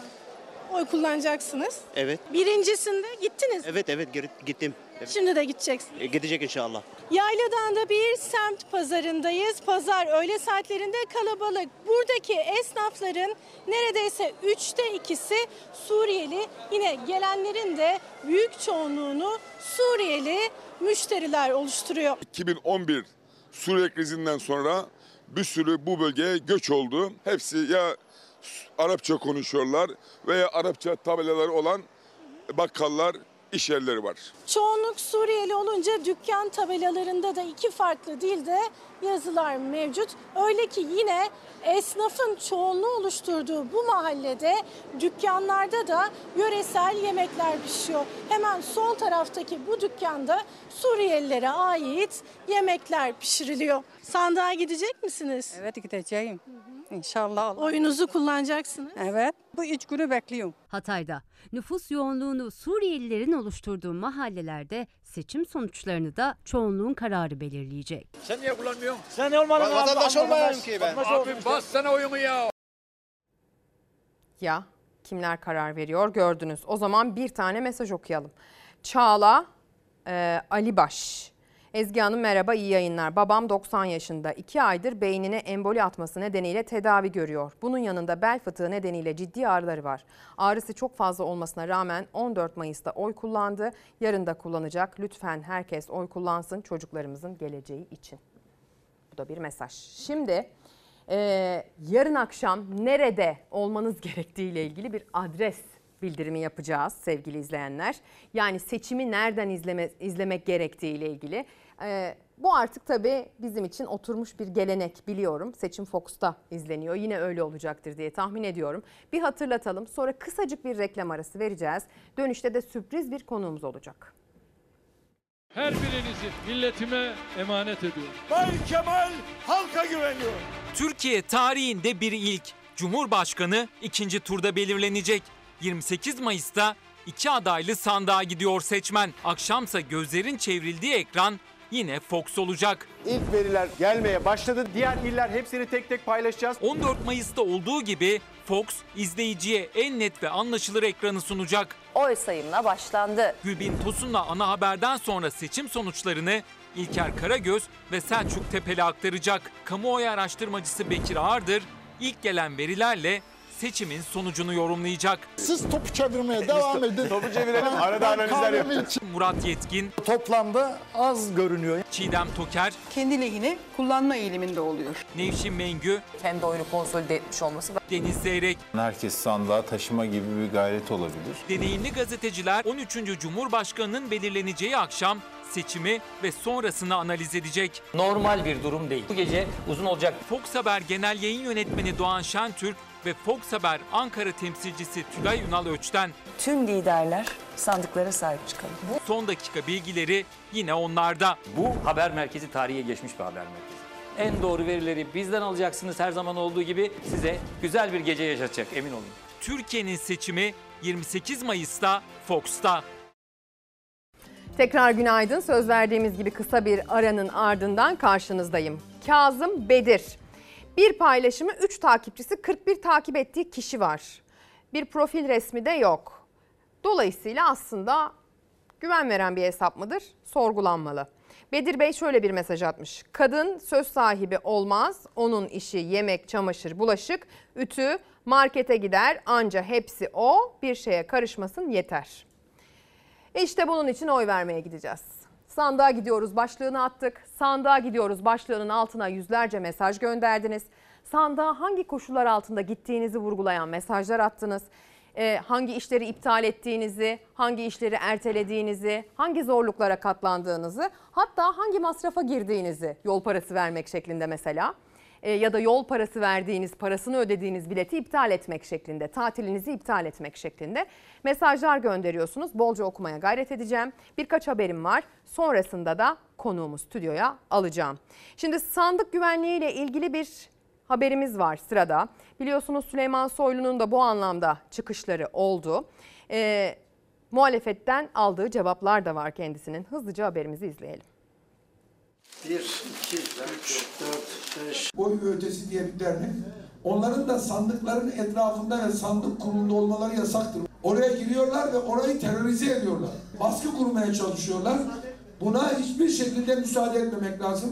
Müsaade etmemek lazım dedi. İddiaya göre ilk adımı attı. Cumhuriyet gazetesi yazarı Barış Pehlivan, İçişleri Bakanı Süleyman Soylu'nun talimatıyla sandıklarda emniyet müdürlerinin görev yapacağını yazdı. Amaçsa oy ve ötesi gönüllülerini sandıklara yaklaştırmamak. Sandık çevresinde sandık kurulu başkan ve üyeleri, adaylar, milletvekilleri, o sandık bölgesinde kayıtlı seçmenler ve o sandıkta görevli müşahitlerle bina sorumluları ve çağrı veya ihbar üzerine gelen görevli kolluk güçlerinden başka kimse bulunamaz. Yüksek Seçim Kurulu'na göre gönüllü müşahitler sayımı takip edebilir. Güvenlik güçleri ise ancak ihbar üzerine gidebilir sandık başına. Soyluysa bir önceki seçimde de sandık güvenliğinin takipçisi olan Oy ve Ötesi Derneği görevlilerinin sandığa yaklaştırılmamasını istediği iddiaya göre özellikle de İstanbul, Ankara ve İzmir'de talimat gereğince özel bir ekip görevlendirildi. Oy ve Ötesi Derneği ikinci tur öncesi rekor müşahit başvurusuyla gündeme gelmişti. Biz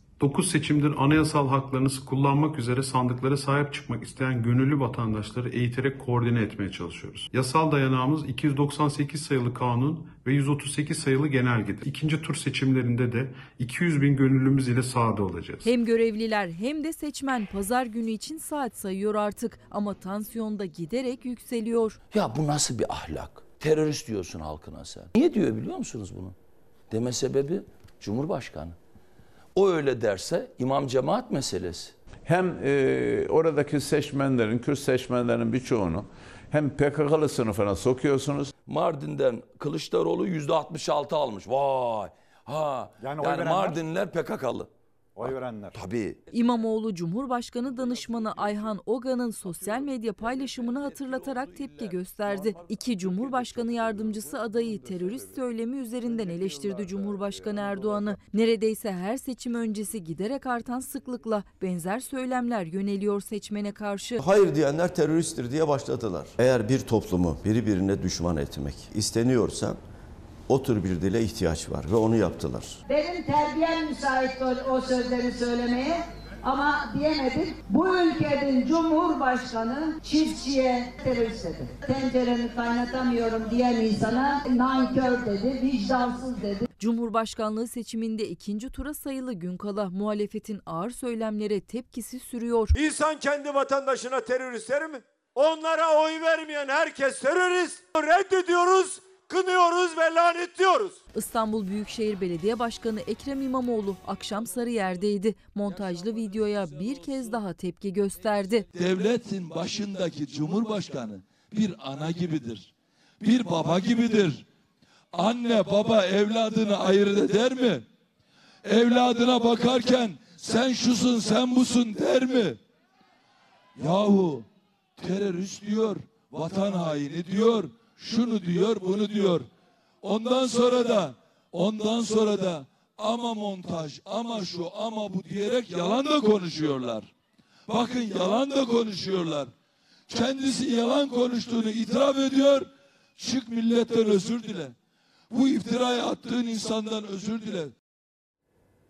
Böyle bir tepki sesi yükseldi sevgili izleyenler. Son olarak Sayın İmamoğlu'ndan sabah Çalar Saat'te İlker Karagöz'ün konuğuydu. Akşam da konuya bu şekilde değindi. Dün akşam saatlerinde Liderler Fox'ta programını kaçıranlar için önemli kesitleri ekrana taşıyacağımızı aktarmıştım. Kemal Kılıçdaroğlu bağ kurlulardan, kamu mühendislerinden, çalışan kesimden bahsetti ve vaatlerini sıraladı. Bir ona kulak verelim. Bağ kurululardan, çalışan kesimlerden, kamu mühendislerinden, bağ kurululardan e, müthiş bir mesaj e, trafiği var. Yine E, İktisadi siz, İdari Bilimler e, Fakültesi İktisadi İdari Bilimler Fakültesi mezunları yine geçen sefer de sormuştuk. E, burada e, EYT'lilere bir e, vaatte bulunmuştunuz. Evet. E, şimdi Bağkurlar diyor ki bizim de 9000 küsür iş günü e, şeyimiz var. Prim Bunun ödeme gün sayısı 9000 Kılıçdaroğlu gün. Cumhurbaşkanı seçildiğinde inecek mi? Evet 7200 güne inebilir. Yani diğerleriyle sigortalı olanların hepsi eşitlenebilir. Çırakla staj, Çıraklık çıraklık staj mağdurları var. Şimdi bakın e, çıraklık ve staj mağdurları var doğrudur. Çalışmış, staj yapmış ama o süreyi borçlanmamış. Borçlanma hakkını vermeniz lazım. Çalıştığını devlet kabul ediyor zaten. Bu çalıştı diyor. Ücret aldı. Evet ücret de aldı diyor. Tamam primi ödemesin ama o primi borçlanma hakkı verme. Verin ona. Gelip borcunu yatırsın ve o haktan yararlansın. Bunun için bir özel düzenleme yapılması gerekiyor. Yasal düzenleme. O yasal düzenlemeyi biz getireceğiz. AK Parti biz bunu meclisten geçirmeyiz demesin. Onlar da el kaldıracaklar. Hiç endişe etmeyin. Onlar da el Memur, kaldıracaklar. e, yine bir izleyicimiz yazmış. Memur maaşlarıyla ilgili Sayın Kılıçdaroğlu'nun vaadi ortada. Peki meclise geldiğinde meclis acaba bunu e, on- onaylamamazlık eder mi? Yok onaylarlar. Onaylarlar. Şimdi Ortada EYT dediğin ne? Ben bu arada EYT'lilerden neydi? 21 bin en düşük memur En düşük maaşının me- evet. İki buçuk asgari ücret. E, asgari ücretin iki buçuk katına. Çünkü daha önce iki buçuk katıydı. Fakat sonra tabii asgari ücret açlık sınırının altında kaldı. Zaten yoksulluk sınırını hiç saymıyoruz. Açlık sınırının altında kaldı ve Türkiye'de ciddi bir gelir dağılımında bozulma var. Ciddi bir bozulma var. Şimdi mesajlar gelmeye devam ediyor. Kevser Hanım bir mesaj göndermiş. Ben de İstanbul'dayım. Memleketime Tire'ye gideceğim sonra geri geleceğim. Sırf oy kullanmak için gidiyorum diye. Şimdi Cumhurbaşkanı Erdoğan biliyorsunuz ikinci turda kendisini destekleme kararı alan Sinan Oğan'la ilgili çarpıcı sözler sarf etti. Ee, ittifak için çalışmaya başladığını söylerken Sinan Oğan için elemanımız gibi diye bir ifade kullandı. Buna dair tepkiler ve yorumlar nasıl gelişti? Şimdi ona bakacağız. Sonrasında stüdyomuzda bir konuğumuzu ağırlayacağız. Şu anda Sinan Bey adeta Cumhur İttifakı'nın bir elemanı gibi çalışmalara sağ olsun başlamış durumda. İkinci turda tarafını Cumhur İttifakı'ndan yana seçen o ana ittifakın elemanı dedi Erdoğan. İlk turda meydanlarda rakipleri arasında adını dahi anmıyordu. Öte tarafta gel Muharrem bulunuyor. Beri taraftakini saymaya gerek bile yok. İlk turda %5.17 oy alan o an artık Cumhur İttifakı'nda. İlk turdaki rakibi Erdoğan'a oy istiyor. Cumhurbaşkanı o an için Cumhur İttifakı'nın elemanı diyor. Şu anda adeta Cumhur İttifakı'nın bir elemanı gibi çalışmalara sağ olsun başlamış durumda. Bu gücü bırakmamak için, oradan ayrılmamak için her yolu denedi. Hayır hayır böyle bir şey yok. Bu bir defa benim zaten yapımda böyle bir şey söz konusu değil. Sinan Bey'in bize katılımındaki farklılık herhangi bir pazarlık vesaire filan değil. Plana sadık kaldık ve ulaştık. Hababam sınıfı filminde arkasına aldığı izci grubuyla beraber yürüyen Şener Şen'in hali gibi. İzci grubu ayrılmış. Şener Şen kendisi okulun yolunu tutmuş. Arkadaki izci grubu yok. TRT biz buradayız. Bize yayınlarınızda yer vermezseniz söz veriyorum. Her gün gelip buradan yayın yapacağım her gün. TRT'nin genel müdürlüğünün kapısına seçim otobüsünü dayayıp bu sözleri söylediğinde tarih 25 Nisan'dı. O gün ilk turda Erdoğan'a rakip Doğan. TRT'de kendisine yer verilmediği için tepki göstermiş, tarafsızlık çağrısı yapmıştı. Cumhur İttifakı'na geçince TRT'nin kapıları açıldı. Erdoğan'a destek istedi. Bu ülkede yeni geçilen sistemde parlamentoyla cumhurbaşkanlığının farklı yerlerde olması ülkeyi krize götürür. Kılıçdaroğlu'yla görüşmeyi yaptığınızda TBMM'deki tablo belli olmuştu.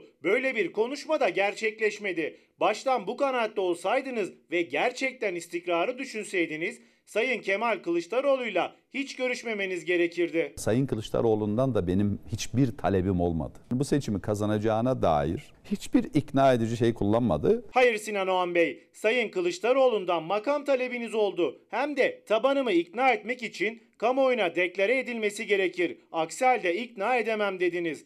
Cumhur İttifakı'ndan talebiniz olduğunu duymadık. Şimdi tabanınızı nasıl ikna edeceksiniz merak ediyorum. Millet İttifakı'na yönelik sözlerine Mansur Yavaş'tan yanıt gelirken Cumhurbaşkanı Erdoğan da Ümit Özdağ'ın AK Parti ile görüşmesini anlattı. Kılıçdaroğlu'ndan 3 bakanlık teklifi yapılmış. Numan Bey'e de bu konuda özellikle İçişleri Bakanlığı bu verilirse filan kabul edebilirim gibi talebi olmuş. Tabii Numan Bey de kendisine Cumhurbaşkanımız bu tür taleplere kapalıdır demiş.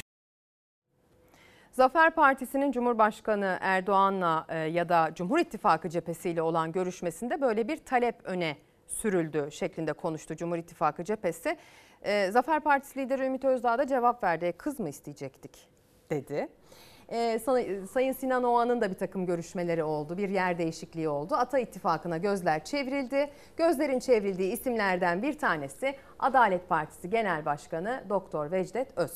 Hocam hoş geldiniz yayınımıza. Hoş bulduk. Nasılsınız? Teşekkür ediyorum efendim. Siz nasılsınız? İyi misiniz? İyiyiz. Ülke gibiyiz. Ayaktayız. Anlatıyoruz. Aktarıyoruz efendim. Ee, şimdi Ata İttifakı'na gözler çevrildi. Özellikle tam odak noktasında olunan anda siz e, Millet İttifakı'na yönelik aslında e, destekleme kararınızı açıkladınız.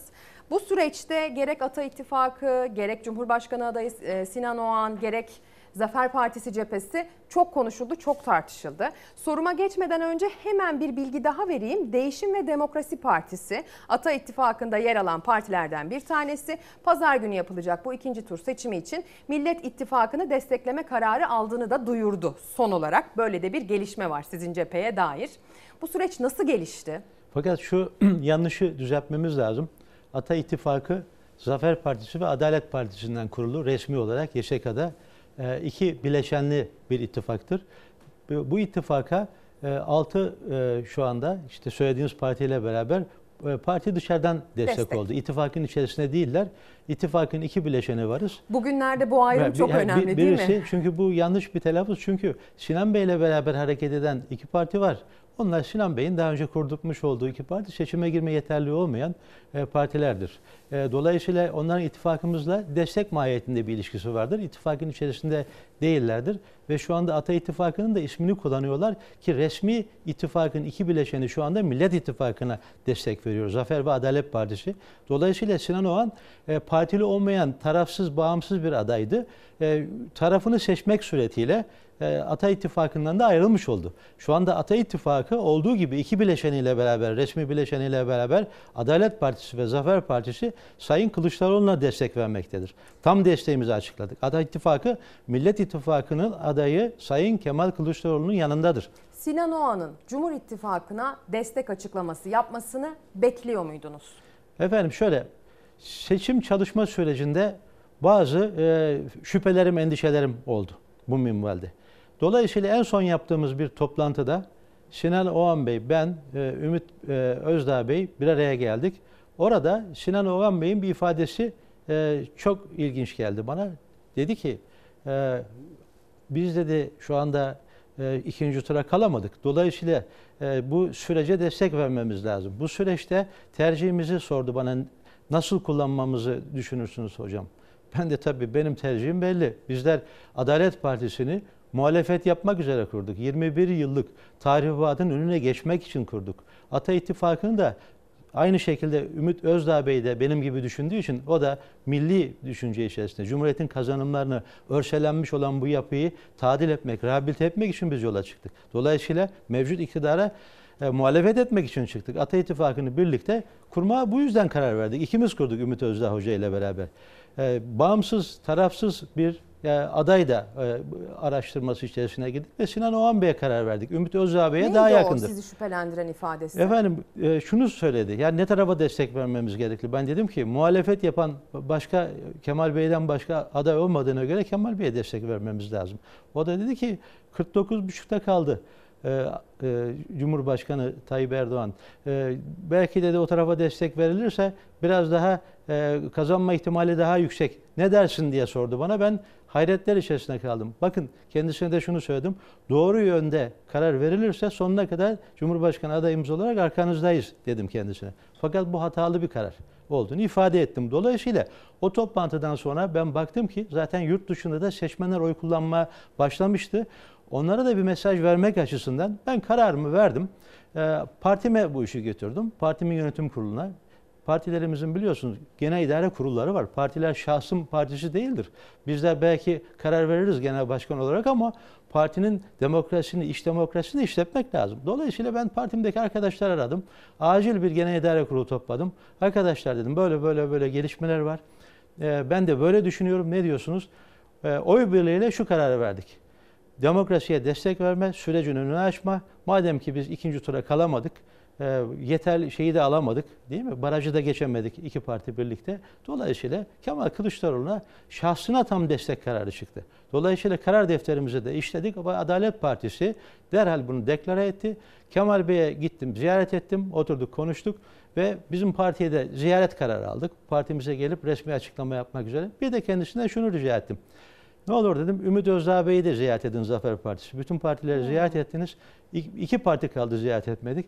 Ümit Bey'in de gönlünü alınız. Yani biz de alınıyoruz. Bizim O partilerimiz... görüşme öyle mi gerçekleşti? Tabii öyle gerçekleşti. Ben teklif ettim Kemal Bey'e. Sağ olsun o da beni kırmadı. Aynı gün bizi ve daha sonra da birkaç saat sonra Ümit Özdağ Bey'i Zafer Partisi'ni ziyaret etmeye gitti. Dolayısıyla bu destek kararını açıkladık. Bir de şu var Ezgi Hanım. Bakınız. Türkiye çok e, tarihi bir süreçten geçiyor. Bir kırılma noktasındayız. E, bu bir referandumdur. E, yapılacak olan seçim. Neyin referandumudur? Cumhuriyet rejimi tehlikededir. 28'inde kullanılacak oy şunu belirleyecektir. Tek adam rejimi mutlak monarşiye evrilecektir. Daha sonra da bir siyasal İslam rejimi beklentileri var. Bakınız bu tarafın. Yani siyasal İslam rejimi ile modern medeni cumhuriyet rejimi arasındaki tercih olacaktır bu. Dolayısıyla bu normal sıradan bir seçim değildir. Bunu çok iyi okumak lazım. Türkiye'nin kader seçimidir. Şimdi Cumhuriyet rejimini temsil eden aday Kemal Kılıçdaroğlu'dur. Kemal Bey benim bürokrasiden eski arkadaşımdır. Ben de e, müsteşar yardımcılığı, müsteşar vekaleti görevlerinde bulundum. 12 sene ağır bürokrasiden geliyorum. Biz devletten geliyoruz. Kemal evet. Bey de öyle. Kemal Bey de. Devleti çok iyi biliriz. Kodlarını biliriz devletin. Dolayısıyla devleti e, örselenmiş olan bu devlet yapısını, Cumhuriyet'in örselenmiş olan değerlerini tekrar kazandıracak olan bizleriz. Devleti iyi bilen, anayasal hareket eden, anayasal düzene sahip çıkan iki kişi varız. Devletten gelen Kemal Bey ve ben. Çok da iyi anlaşıyoruz. Dolayısıyla ben Kemal Bey'e çok güvendiğim için asla bir protokol yapmadım. Karşılıksız destek verdim. Çünkü vatan e, mevzu bahis vatansa gerisi teferruattır. Yani Cumhuriyete biz kazanımlara, vatana destek vermek için bir menfaat mi bekleyeceğiz? Siyaset makamla vatan e, cüzdanla vicdan arasına sıkışmıştır maalesef. Bizim tercihimiz vicdanla vatan olmuştur.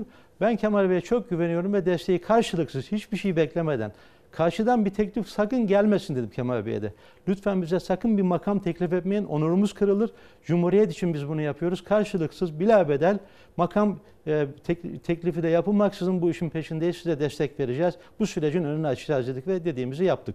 E, şimdi Sinan Oğan Bey'in bakın Sinan Oğan Bey'den endişelerimi e, keşke endişe etmeseydim. Kendisini de çok sevmiştim. Hakikaten vatansever, milliyetçi birisi olarak gördüm ve e, sonuna kadar yeni da mi tanıdınız teşkilatlarımızla yeni ben, ben yeni tanıştım. Ümit Bey biraz daha eski tanıyor. Dolayısıyla yani şu anda bir aldatılmışlık duygusu içerisindeyiz ben ve arkadaşlarımız. Dolayısıyla seçmen aldatıldı taban. Çünkü bu seçmen ne Sinan Oğan'a, ne Ümit Özdağ, ne Vecdet Öz'e oy verdi. Bu seçmen neye oy verdi? Cumhuriyete, rejime oy verdi. Bize oy verirken bizim söylemlerimize oy verdi. Bizim seçmenimiz öyle konsolide edilecek, milli, milli iradenin üzerine baskı yapmamak lazım. Şuraya gel oyunu ver denilebilecek bir seçmen değil. Zeki, medeni, aydın bir seçmendir. Öyle sizin talimatınızla hareket etmez. O seçmeni de zaten biz de şu anda talimatla, talimat vermiyoruz seçmene şuraya gelin diye. Kendi arzularına bırakıyoruz ama bizim e, düşüncemiz Cumhuriyet'in yanında yer almaktır. E, seçmen de bu iradeye zaten sahiptir. Medeni bir seçmendir. Bir de e, Ezgi Hanım e, bu savımızı yani benim endişelerimi destekleyici bir takım şeyler var, emareler var. Bakınız ben size motomot olsun diye şuradan bunu ifade edeceğim. Sinan Oğan Bey ne demişti Babala TV'de? Türk bayrağındaki Türk ifadesini çıkartmaya, çıkartmayı teklif eden Hüdapar ile Türk milliyetçileri nasıl bir araya gelebilir demişti biliyorsun. Üstüne basa basa söylüyorum evet. demişti. Peki ne de eşi de bir araya geldi bunlarla? Bakınız Binali Yıldırım Bey ne dedi? Bir açıklama yaptı bir pazarlıktan bahsetti. Aldığınız oyu pazarlama kalkarsanız, ticarete dönüştürürseniz o seçmen size hoş geldin demez dedi. Bakın bu çok önemli bir ifade. MHP'den de benzer Devlet Bahçeli var. ne dedi? Devlet Bahçeli ne dedi? Siyaseti at pazarına çevirenler, milli ve ahlaki değerlere ters düşen fırsatçı azizlerdir diye bağırdı, haykırdı değil mi? Ne demek istedi? Ne demek istedi? Sonra ardından Tayyip Erdoğan Bey ne dedi? Ben bu şekilde pazarlık yapmayı seven bir insan değilim dedi. Yani kim yaptı bu pazarlığı? Ben yapmadım. Ümit Özdağ Bey yapmadı. Yani Sinan Oğan Bey kastediyorlar burada. Şimdi Ankara Belediye Başkanı Mansur Yavaş Bey ne dedi? Yeni açıklama yaptı değil mi? Gerçekten istikrar düşünseydiniz, çünkü gittik istikrar için gittik diyor. Gerçekten istikrar düşünseydiniz Kılıçdaroğlu ile hiç görüşmemeniz gerekirdi dedi değil mi Mansur Bey? Yani bu görüşmede belli, ki bu görüşmeyi Mansur Bey organize ettiği için biliyor. Kemal Bey de dünkü televizyon programında bunu söyledi. Cumhurbaşkanlığı yardımcılığı ve bakanlık istendiğini söyledi. Sinan Oğan'ın Kılıçdaroğlu'ndan makam talebinde bulundu diyen de Mansur Yavaş'tır. Bir de en önemlisi nedir biliyor musunuz? Sinan Oğan Bey'in danışmanı Alperen İnce Bey istifa etti. İstifa et gerekçesinde basına şöyle açıkladı. Sinan Oğan ikinci turda gerekirse Cumhur İttifakı'nı destekleyebiliriz. Bakanlıklarımız, müdürlüklerimiz olabilir dedi. Bakınız bunlar benim endişelerimi Destekledi ispatlayıcı ve destekleyici açıklamalardır. Ben bunu erken gördüm. Erken gördüğüm için yurt dışındaki seçmenlere de oy kullanılmaya başlanmıştı. İstikamet verebilmek için derhal Cumhuriyet'in, Cumhuriyet'in kazanımlarının anayasanın e, yanında yer aldım. Çünkü bizler seçim meydanlarında konuşma yaparken olmazsa olmazlarımız vardı. Anayasanın değiştirilmesi dahi teklif edilemez. İlk dört maddesine sahip çıkacaktık. Türklük ifadesine sahip çıkacaktık. TC'ye sahip çıkacaktık. Anayasal bir devlet kurulması için, tekrar yeniden tesis edilmesi için bu çabayı gösterecektik. Şimdi bunu yıkanlarla beraber olmak ne demek? İlkeli ve dik duruş değildir bu. Bakınız herkes kendine yakışanı yapmıştır. Biz de kendimize yakışanı yaptık Ezgi Hanım. Evet ilk açıklamayı siz yaptınız. Evet. Şimdi istikamet vermek için ilk açıklamayı yaptım, bir an önce yaptım dediniz. Gerçekten böyle gerçekleşti. İlk açıklama sizden geldi. Sonrasında Sinan Oğan'ın ya da Ümit Özdağ'ın hangi ittifaka destek vereceğiyle ilgili görüşmeler ve net sonuçlar ortaya çıktı. Şimdi Sinan Oğan %5,7'lik bir oyu Ata İttifakı'nın desteğiyle e, aldı ilk turda. 5.2. 5,17, 5,2. Ee, sizce bu seçimde bir önceki turda Sinan Oğan'a oy veren kitle Sinan Oğan isminin peşinden mi gider yoksa ittifak bileşenlerinin destek verdiği istikamete mi gider? Şimdi Ezgi Hanım, Sinan Oğan Bey'in oyu değil o. Ne bizim oyumuz ne Sinan Oğan Bey'in. Ne Ümit Özdağ Bey'in ne benim oyum. Bu oy bir tepkinin, bir karşı koyuşun, bir isyanın gidişata dur demenin bir neticesidir. Süleyman Bey bize ne demişti biliyor musunuz? Rahmetli Süleyman Demirel, ben biliyorsunuz bürokratıydım. Partiyi de kurmamızı teklif eden, Adalet Partisi'nin açılmasını teklif eden de Süleyman Bey'di. Başına da e, biz geldik ve bize şunu söyledi. Bakın çocuklar dedi, politikalarınızı çok iyi anlatın. Lakin dedi, bu millet hem politikaları merak eder, ancak dedi şunu göz ardı etmeyin. Sizi çok sevdiği için değil, başkasına çok kızdığı için oy verir dedi. Tepki oyudur dedi oylar. Yani oylar ilk önce tepkiyle başlar dedi. Sonra politikalarınızı anlatırsanız seveceği tarafı belirler. Dolayısıyla bu şu anda ortaya çıktı yine aynı Tepki şey oldu. oyu. Bakınız bu e, iktidara olan büyük tepkinin muhalefetteki yetersizliğin bir neticesiydi bize olan oylar. Yüzde beş bizler biliyorsunuz Adalet ve Zafer Partisi iki buçuk aldık. Yani parti tabanı Sinan Ogan Bey de 5 aldı. 5.2. Aradaki makasın sebebi nedir biliyor musunuz? Memleket Partisi'nin genel Hmm. başkanı Cumhurbaşkanı adayıydı Muharrem Bey. Hiç demokrasiye yakışmayacak bir şekilde şantajla ve bıktırarak en sonunda e, lanet olsun dedi bıraktı biliyorsunuz. Lanet olsun dedi. Çünkü adamcağızın ismini karaladılar. Çok acı bir şeydir bu. Sağlığından Deniz. Baykal'ın başına gelen hadiseler daha önce bakın şantaj mekanizması çalışıyor. Ve Memleket Partisi seçmeni şöyle yaptı. Parlamentoda kendi partime oy veririm dedi. Ee, Sinan Oğan'a da Cumhurbaşkanlığında oy verdi. Orada ciddi bir oy vardı. O geldi. O oy geldi. Bir de nereden geldi? İyi Parti'den geldi. MHP'den geldi. Tabii ki bir taban bir tepki oyu vardı iktidara. Bu tepki oyları aradaki makası açtı. Yani kendi partisine verdi ama Cumhurbaşkanlığında Tayyip Bey'e vermedi. Cumhurbaşkanlığında işte muhalefete vermedi, bize verdi. Dolayısıyla bu aradaki makasın sebebi budur. Sinan Oğan Bey'in oyundan ziyade bu fikriyata, bizim düşünce yapımıza ve tepkinin neticesine verilen oylardır. Bir de biz şöyle bir şey yaptık Adalet Partisi olarak. Zafer Partisi ile şöyle bir anlaşma yaptık Ümit Özdağ Bey ile. Biliyorsunuz protokol yapılıyor. Bu protokolü. YSK'ya teslim ediyorsunuz. Bizim de kendi aramızdaki anlaşmamız şuydu. Bana dedi ki hocam sizin partiniz, bizim partimiz biraz daha fazla tanınıyor. Halbuki bizim partimiz köklü bir parti ama ben hocayı kırmamak için Adalet Partisi köklü bir partidir. Evet. Türkiye'yi idare etmiş, yönetmiş bir partidir. Evet. Biz de devletten geliyoruz ama ben bunu hani gocunmadım. E, çünkü kendisi milletvekiliydi ve bu sığınmacı meselesinden dolayı da oyları artmıştı. E, dedi ki bizim oylarımız biraz daha fazla bölünmeyelim. Oyları bir potada toplayalım. Bizim listelerimizden siz aday olun. Adalet Partisi dedi kızağa çekelim bizim partiye destek versin. Kabul ettim bunu. Yalnız yasa diyor ki 41 vilayette eğer siz aday göstermezseniz partide seçime girme yeterliliğinizi kaybediyorsunuz. O zaman da seçime girme yeterliliğini kaybederiz. Ümit Bey'le protokol yapamayız. Tehlikeye girecek bir sonraki seçime giremeyiz. Yerel, yerel seçim var o, Evet. 10 ay sonra. Biz de şöyle yaptık. E, bu siyasetteki formül şöyle oluyor. Genellikle etkisiz adaylar koyuyorsunuz. Yine Zafer Partisi için çalışıyor. Kendisi de sembolik olarak listelerde biz sembolik adaylar kurduk partimize 41 vilayette. Dolayısıyla buna rağmen bizim partimiz 109 bin oy aldı Adalet Partisi. Yani bir köşede bekliyor olmasına rağmen. Düşün 81 vilayette koyacak bu iki katına çıkacaktı. Aktif çalışsak demek ki milyon üzerinde oy alacaktık. Yani bu da bize olan itibarı da göstermiştir. Bir karşılığımız var merkez sağ olarak. Yani merkez sağın Atatürkçü Partisiyiz. Dolayısıyla biz Zafer Partisi'ne destek verdik. İki buçuğu da birlikte aldık. Ben de Zafer Partisi'nin listesinden adaydım. Yani anlaşmamız gereği. Hı hı. Dolayısıyla e, biz şimdi bu birlikteliği e, ben ilk önce ilan edince e, Ümit Hoca da çok namuslu, düzgün, şerefli, onurlu, haysiyetli bir insandır. Vatansever bir insandır. Asla iktidar yanlısı olmaz ve benden sonra kararını zaten bu ziyaretin Açıkladı. ardından benim de ricamla Kemal Bey'e ziyareti yaptıktan sonra zaten ertesi gün hemen açıklamayı yaptı. Onlar protokol yaptı. Ben Kemal Bey'i çok eski tanıdığım için, itimat ettiğim için Sözlü. böyle bir şeye gerek görmedim. Ve bu birliktelik şu anda devam ediyor. Bu oy dağılımını da böyle ifade etmiş olayım. Yani kimse zannetmesin ki ben o oyları alırım. İşte iktidara giderim ki seçmen zaten bu açıklamadan mütevellit çok öfkeli. Bana mesajlar geliyor seçmenden. Ata İttifakı'nın seçmeninden. Yani hangi hakla bizim hakkımızda böyle konuşuluyor diyor. Çok büyük tepki var. Bir de şöyle bir şey var bakın. Ata İttifakı'na oy verirken bu bir e, şeydi. Yani mil- milli söylemlerimizden kaynaklanıyordu. Kendisi verdi, kardeşini ikna edemedi, annesini babasını ikna edemedi belki.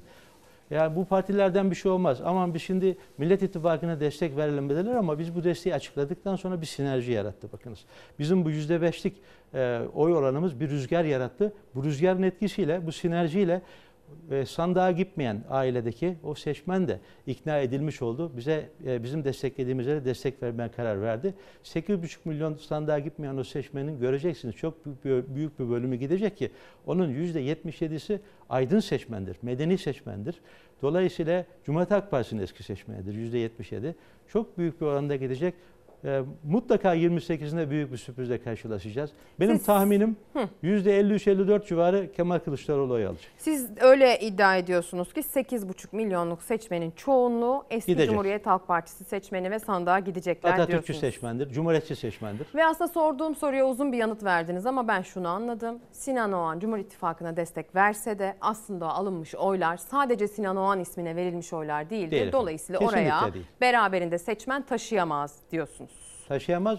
Şu anda Sinan Oğan Bey Ata İttifakı'nın Cumhurbaşkanı adayı değil. Bitmiştir o iş. Yani yasal olarak o süre sona ermiştir. Ata İttifakı'nın ev sahibi, mal sahibi e, Zafer Partisi ile Adalet Partisi'dir.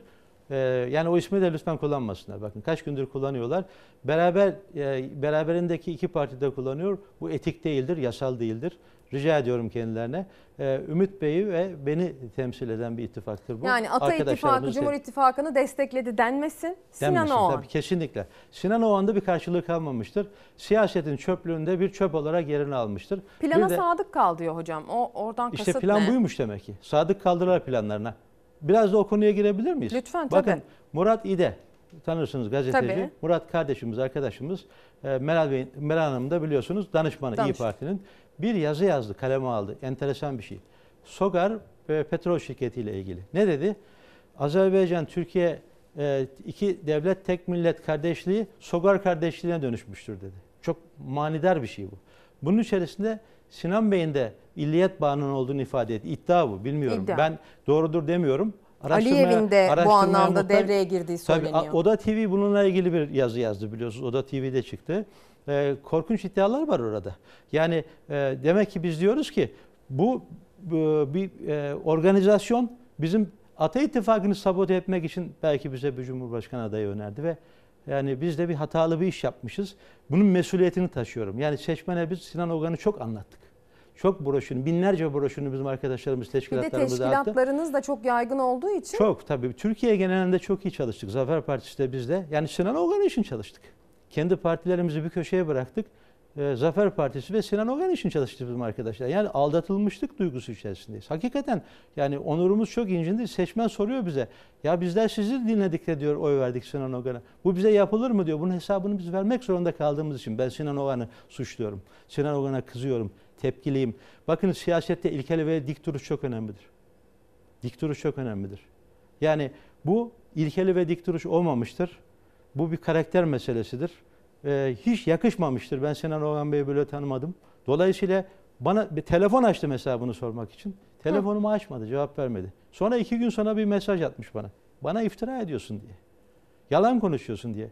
Ben iftira etmiyorum ki. İftira o tarafsız kalsaydı. Ben de ona AKP'lisin sen. e, bize yanlış yaptın deseydim bu iftira olurdu. Muallaktı. En azından tarafsız kalabilirdi değil mi? E, gitti yani iftira değil gerçek oldu. Yani siz gerçeği o bu ifade ediyor. kararı açıklamadan önce kendisi size dönüp e, işte bilgi verdi mi mesela ben böyle Asla. bir destek verme kararı Asla. aldım. Bakın Dolmabahçe'ye gitti haberimiz yok. Bir takım Sürprizdi ilişkiler içerisinde biraz, mesela evet. size bir şey söyleyeyim bakın. Yani çok önemli bu, bu tespit. Ee, Ümit Hoca bana demişti ki hocam Iğdır'dan aday koymayalım. Bakın memleketi. Ben de neden? Ya Sinan Bey böyle arzu ediyor demişti bana. Peki koymayalım demiştik ama biz e, zaten sembolik aday koyduğumuz için usulen e, bizim arkadaşlar yanlışlıkla Iğdır'dan aday koymuşlar. Bizim adayımız da Sinan Oğan Bey ile yani ne yapmamız gerekli diye işte beni aday koymuşlar. Siz istememişsiniz. Ee, bu böyle de bir hata olmuş. Görüşme talebinde bulunmuş. Sinan Oğan Bey Iğdır'a gitmiş. Bizimki arkadaşımızla görüşmemiş. Bizim arkadaşımız da akıllı bir arkadaş, mühendis. Takip etmiş bu işin peşini. Neden görüşmüyor benimle diye. Sinan Oğan Bey'in 6 Mayıs günü Iğdır'da ismini vermeyeceğim buradan bir pastanede Adalet ve Kalkınma Partisi'nin birinci sıra milletvekili adayı Can Türk Alagöz'le buluşmuşlar. Bu Alagöz'le beraber uzun süren bir görüşme yapmışlar bu pastanede oturulmuş. Bizim arkadaş araştırmış mahiyetini ne görüştüler diye. Sonra e, Can Türk Alagöz'ün afişinin önünde resim çektirerek vedalaşmışlar. Bunu da Can Türk Alagöz, Sinan Oğan da bize destek veriyor diye sosyal medyada yayınlamış. AK Partili bir isim. AK Parti'nin birinci sıra milletvekili. adı. Bu şahıs kim? Bu şahıs aynı zamanda ilaç şirketi olan bir şahıs. AK Parti ile e, bu tür ilişkiler, ticari ilişkiler içerisine girmiş iktidarla. Siz nereden hatırlayacaksınız bunu? Sinovac aşıları gelmişti biliyorsunuz Çin'den. Çin bunları hibe etti bize, ücretsiz verdi. Bir iddia ortaya çıktı biliyorsunuz. 12 İddia. milyon dolara Can Türk Alagöz bunları devlete sattı. 12 milyon doları iç ettiler diye bir haber çıktı biliyorsunuz. Bir iddiaydı bu. Bu iddiayla gündeme gelmişti hatırlarsınız. E, Aynı zamanda bu kişi, bu kişi Aliyev'le ilişkisi çok iyi olan bir kişi. İlham Aliyev'le. İlham Aliyev'in yeğeni e, yeğeni meclis başkan vekili Azerbaycan'da.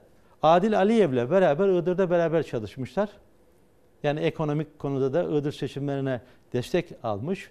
Her konuda kol kola gezerek ev ev dolaşarak Iğdır'da e, Adil Aliyev'le İlham Aliyev'in yeğeniyle beraber çalışmışlar. Şimdi bu ilişkiler çok önemli. E, ve aynı zamanda bu kişi Dolmabahçe'ye Sinan Oğan Bey'e giderken bu da iddia basında çıktı. E, bu birinci sıra milletvekili adayı Can Türk Alagöz'ün AKP milletvekili adayı Can Türk Alagöz'ün uçağıyla İstanbul'a gelmiş. Dolmabahçe'ye gitmiş ve ilişkileri de bu milletvekili kurmuş. Bu da bir iddia Yani boyutunda bu mı? İddia, basında çıktı. Bakınız bunlar önemli. Ee, bunları e, irdelemek lazım Ee, ve şeyi de doğruluyor bu. Ee, Murat İden'in haberini de doğruluyor. Şimdi bu biz tabii seçimler bitecek ama bu işin peşini ben neden bırakmam? Bırakmayacağım işin peşini. Sonuna kadar gideceğim. Çünkü bana yalancısın dedi Sinan Oğan Bey. Ben bir adli tıp hocasıyım. İşimiz delil, belge. Ee, ben hırslı bir adamım bu konuda. Yani ben bunu gurur meselesi yapıyorum. Bana iftira atıyorsun dedi. Telefonuma cevap vermedi. Mesajdan sonra da TRT'ye çıktı benim ismimi vererek de yalan konuşuyor bu arkadaş dedi. Ben yalan konuşmam. Bakın ben e, bir bilim insanıyım. Aynı zamanda devletten geliyorum. Ben vatansever bir Türk evladıyım. Biz bizi satana affetmeyiz. AKP ile işbirliği yapanı affetmeyiz. Bu bir vatan mücadelesidir. Milliyetçiyim deyip meydanlarda dolaşıp sonra e, bu milliyetçilikten taviz verip Hüdapar'la aynı sandığa giren, domuz bağı diye bağırıp meydanlarda domuz bağcılarla beraber hareket eden e, kişiye biz e, normal gözle bakmayız. Onun için ben bunun sonuna kadar gideceğim. Araştıracağım ben de bunu. Benim hiç soru sormama gerek kalmadan ki ben bu süreçle ilgili bir sürü soru hazırlamıştım. Aslında bütün süreci açıkladınız. Son yaklaşık bir dakikaya giriyoruz. Bu son bir dakikayı tamamen size ayırmak istiyorum. Bu kritik seçime bir gün kaldı. Saatler kaldı diyebiliriz artık hatta. 24 saatten az bir zaman sonra insanlar sandığa gitmeye başlayacaklar. Ee, ne söylersiniz seçmene, size gönül verene, vermeyene? Son mesajınız ne olur? Ezgi Hanım, e, ben 2009 senesinde Cumhuriyet Halk Partisi'nin sağ açılım politikasından Süleyman Demirel'in tavsiyesiyle Cumhuriyet Halk Partili bazı arkadaşlarımızın da rahmetli oldu. Nurcan Şanlı diye bir kardeşimiz vardı İstanbul'dan. Çok istedi ailesiyle beraber bizim Cumhuriyet Halk Partisi siyaset yapmamızı. Beylikdüzü Belediye Başkan adayı oldum. Ve bu Beylikdüzü Belediye Başkan adayı olduğum tarihte bir hileye maruz kaldık biliyorsunuz. Trafo, Hatırlarsınız. kedi. girdi trafoya hadisesi. Yani Ekrem İmamoğlu'ndan önce. Ekrem Bey de bana o tarihte yardımcı oluyordu. Beraber hareket ediyorduk. Ve dolayısıyla gece saat 22.50'de Anadolu Ajans bizi ilan etti. Cumhuriyet Halk Partisi adayı Doktor Vecdet Öz seçimi önde götürüyor 5000 küsur oyla. Sonra bir anda ajansın haberi, Anadolu Ajans resmi haber ajansı. Elektrikler kesildi. Kesilir kesilmez biz elektrik idaresini aradık. Dediler ki bize trafoya kedi girdi.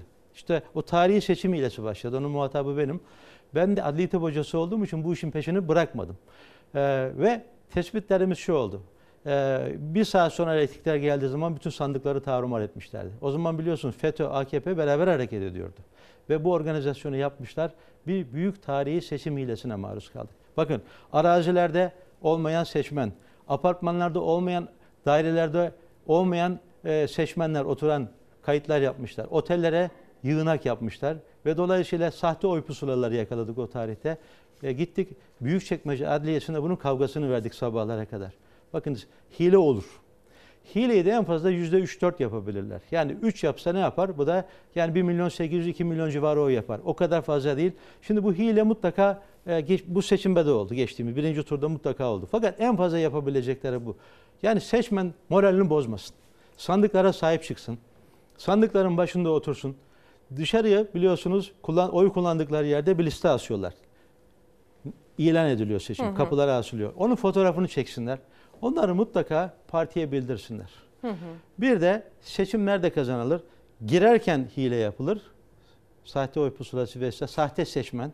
Şu şu anda e, bir, bir- verilen kimliklerle aynı kişinin e, mükerrer oylar kullandığı söyleniyor. Hı hı. Sandıktan çıkarken sahip çıksınlar.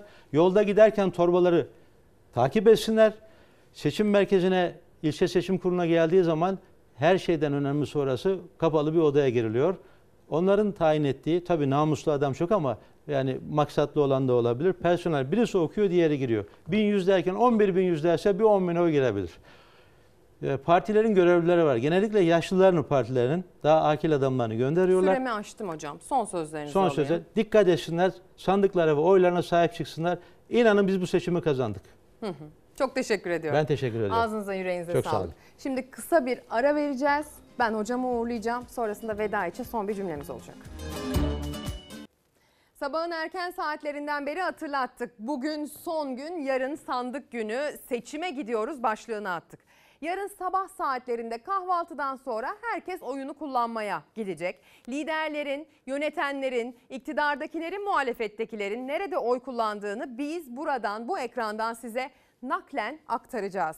Yarın herkes oyunu kullandıktan sonra akşam saatlerinde yine buluşma noktası bu ekran olacak. Seçimin sonucunu Türkiye yine bu ekrandan öğrenecek. Yarın demokrasi şölenine dönsün bir bayram havasında geçsin. Eğer bir mani keder olmazsa sabah 8.30'da burada olacağız. O zamana kadar hoşçakalın.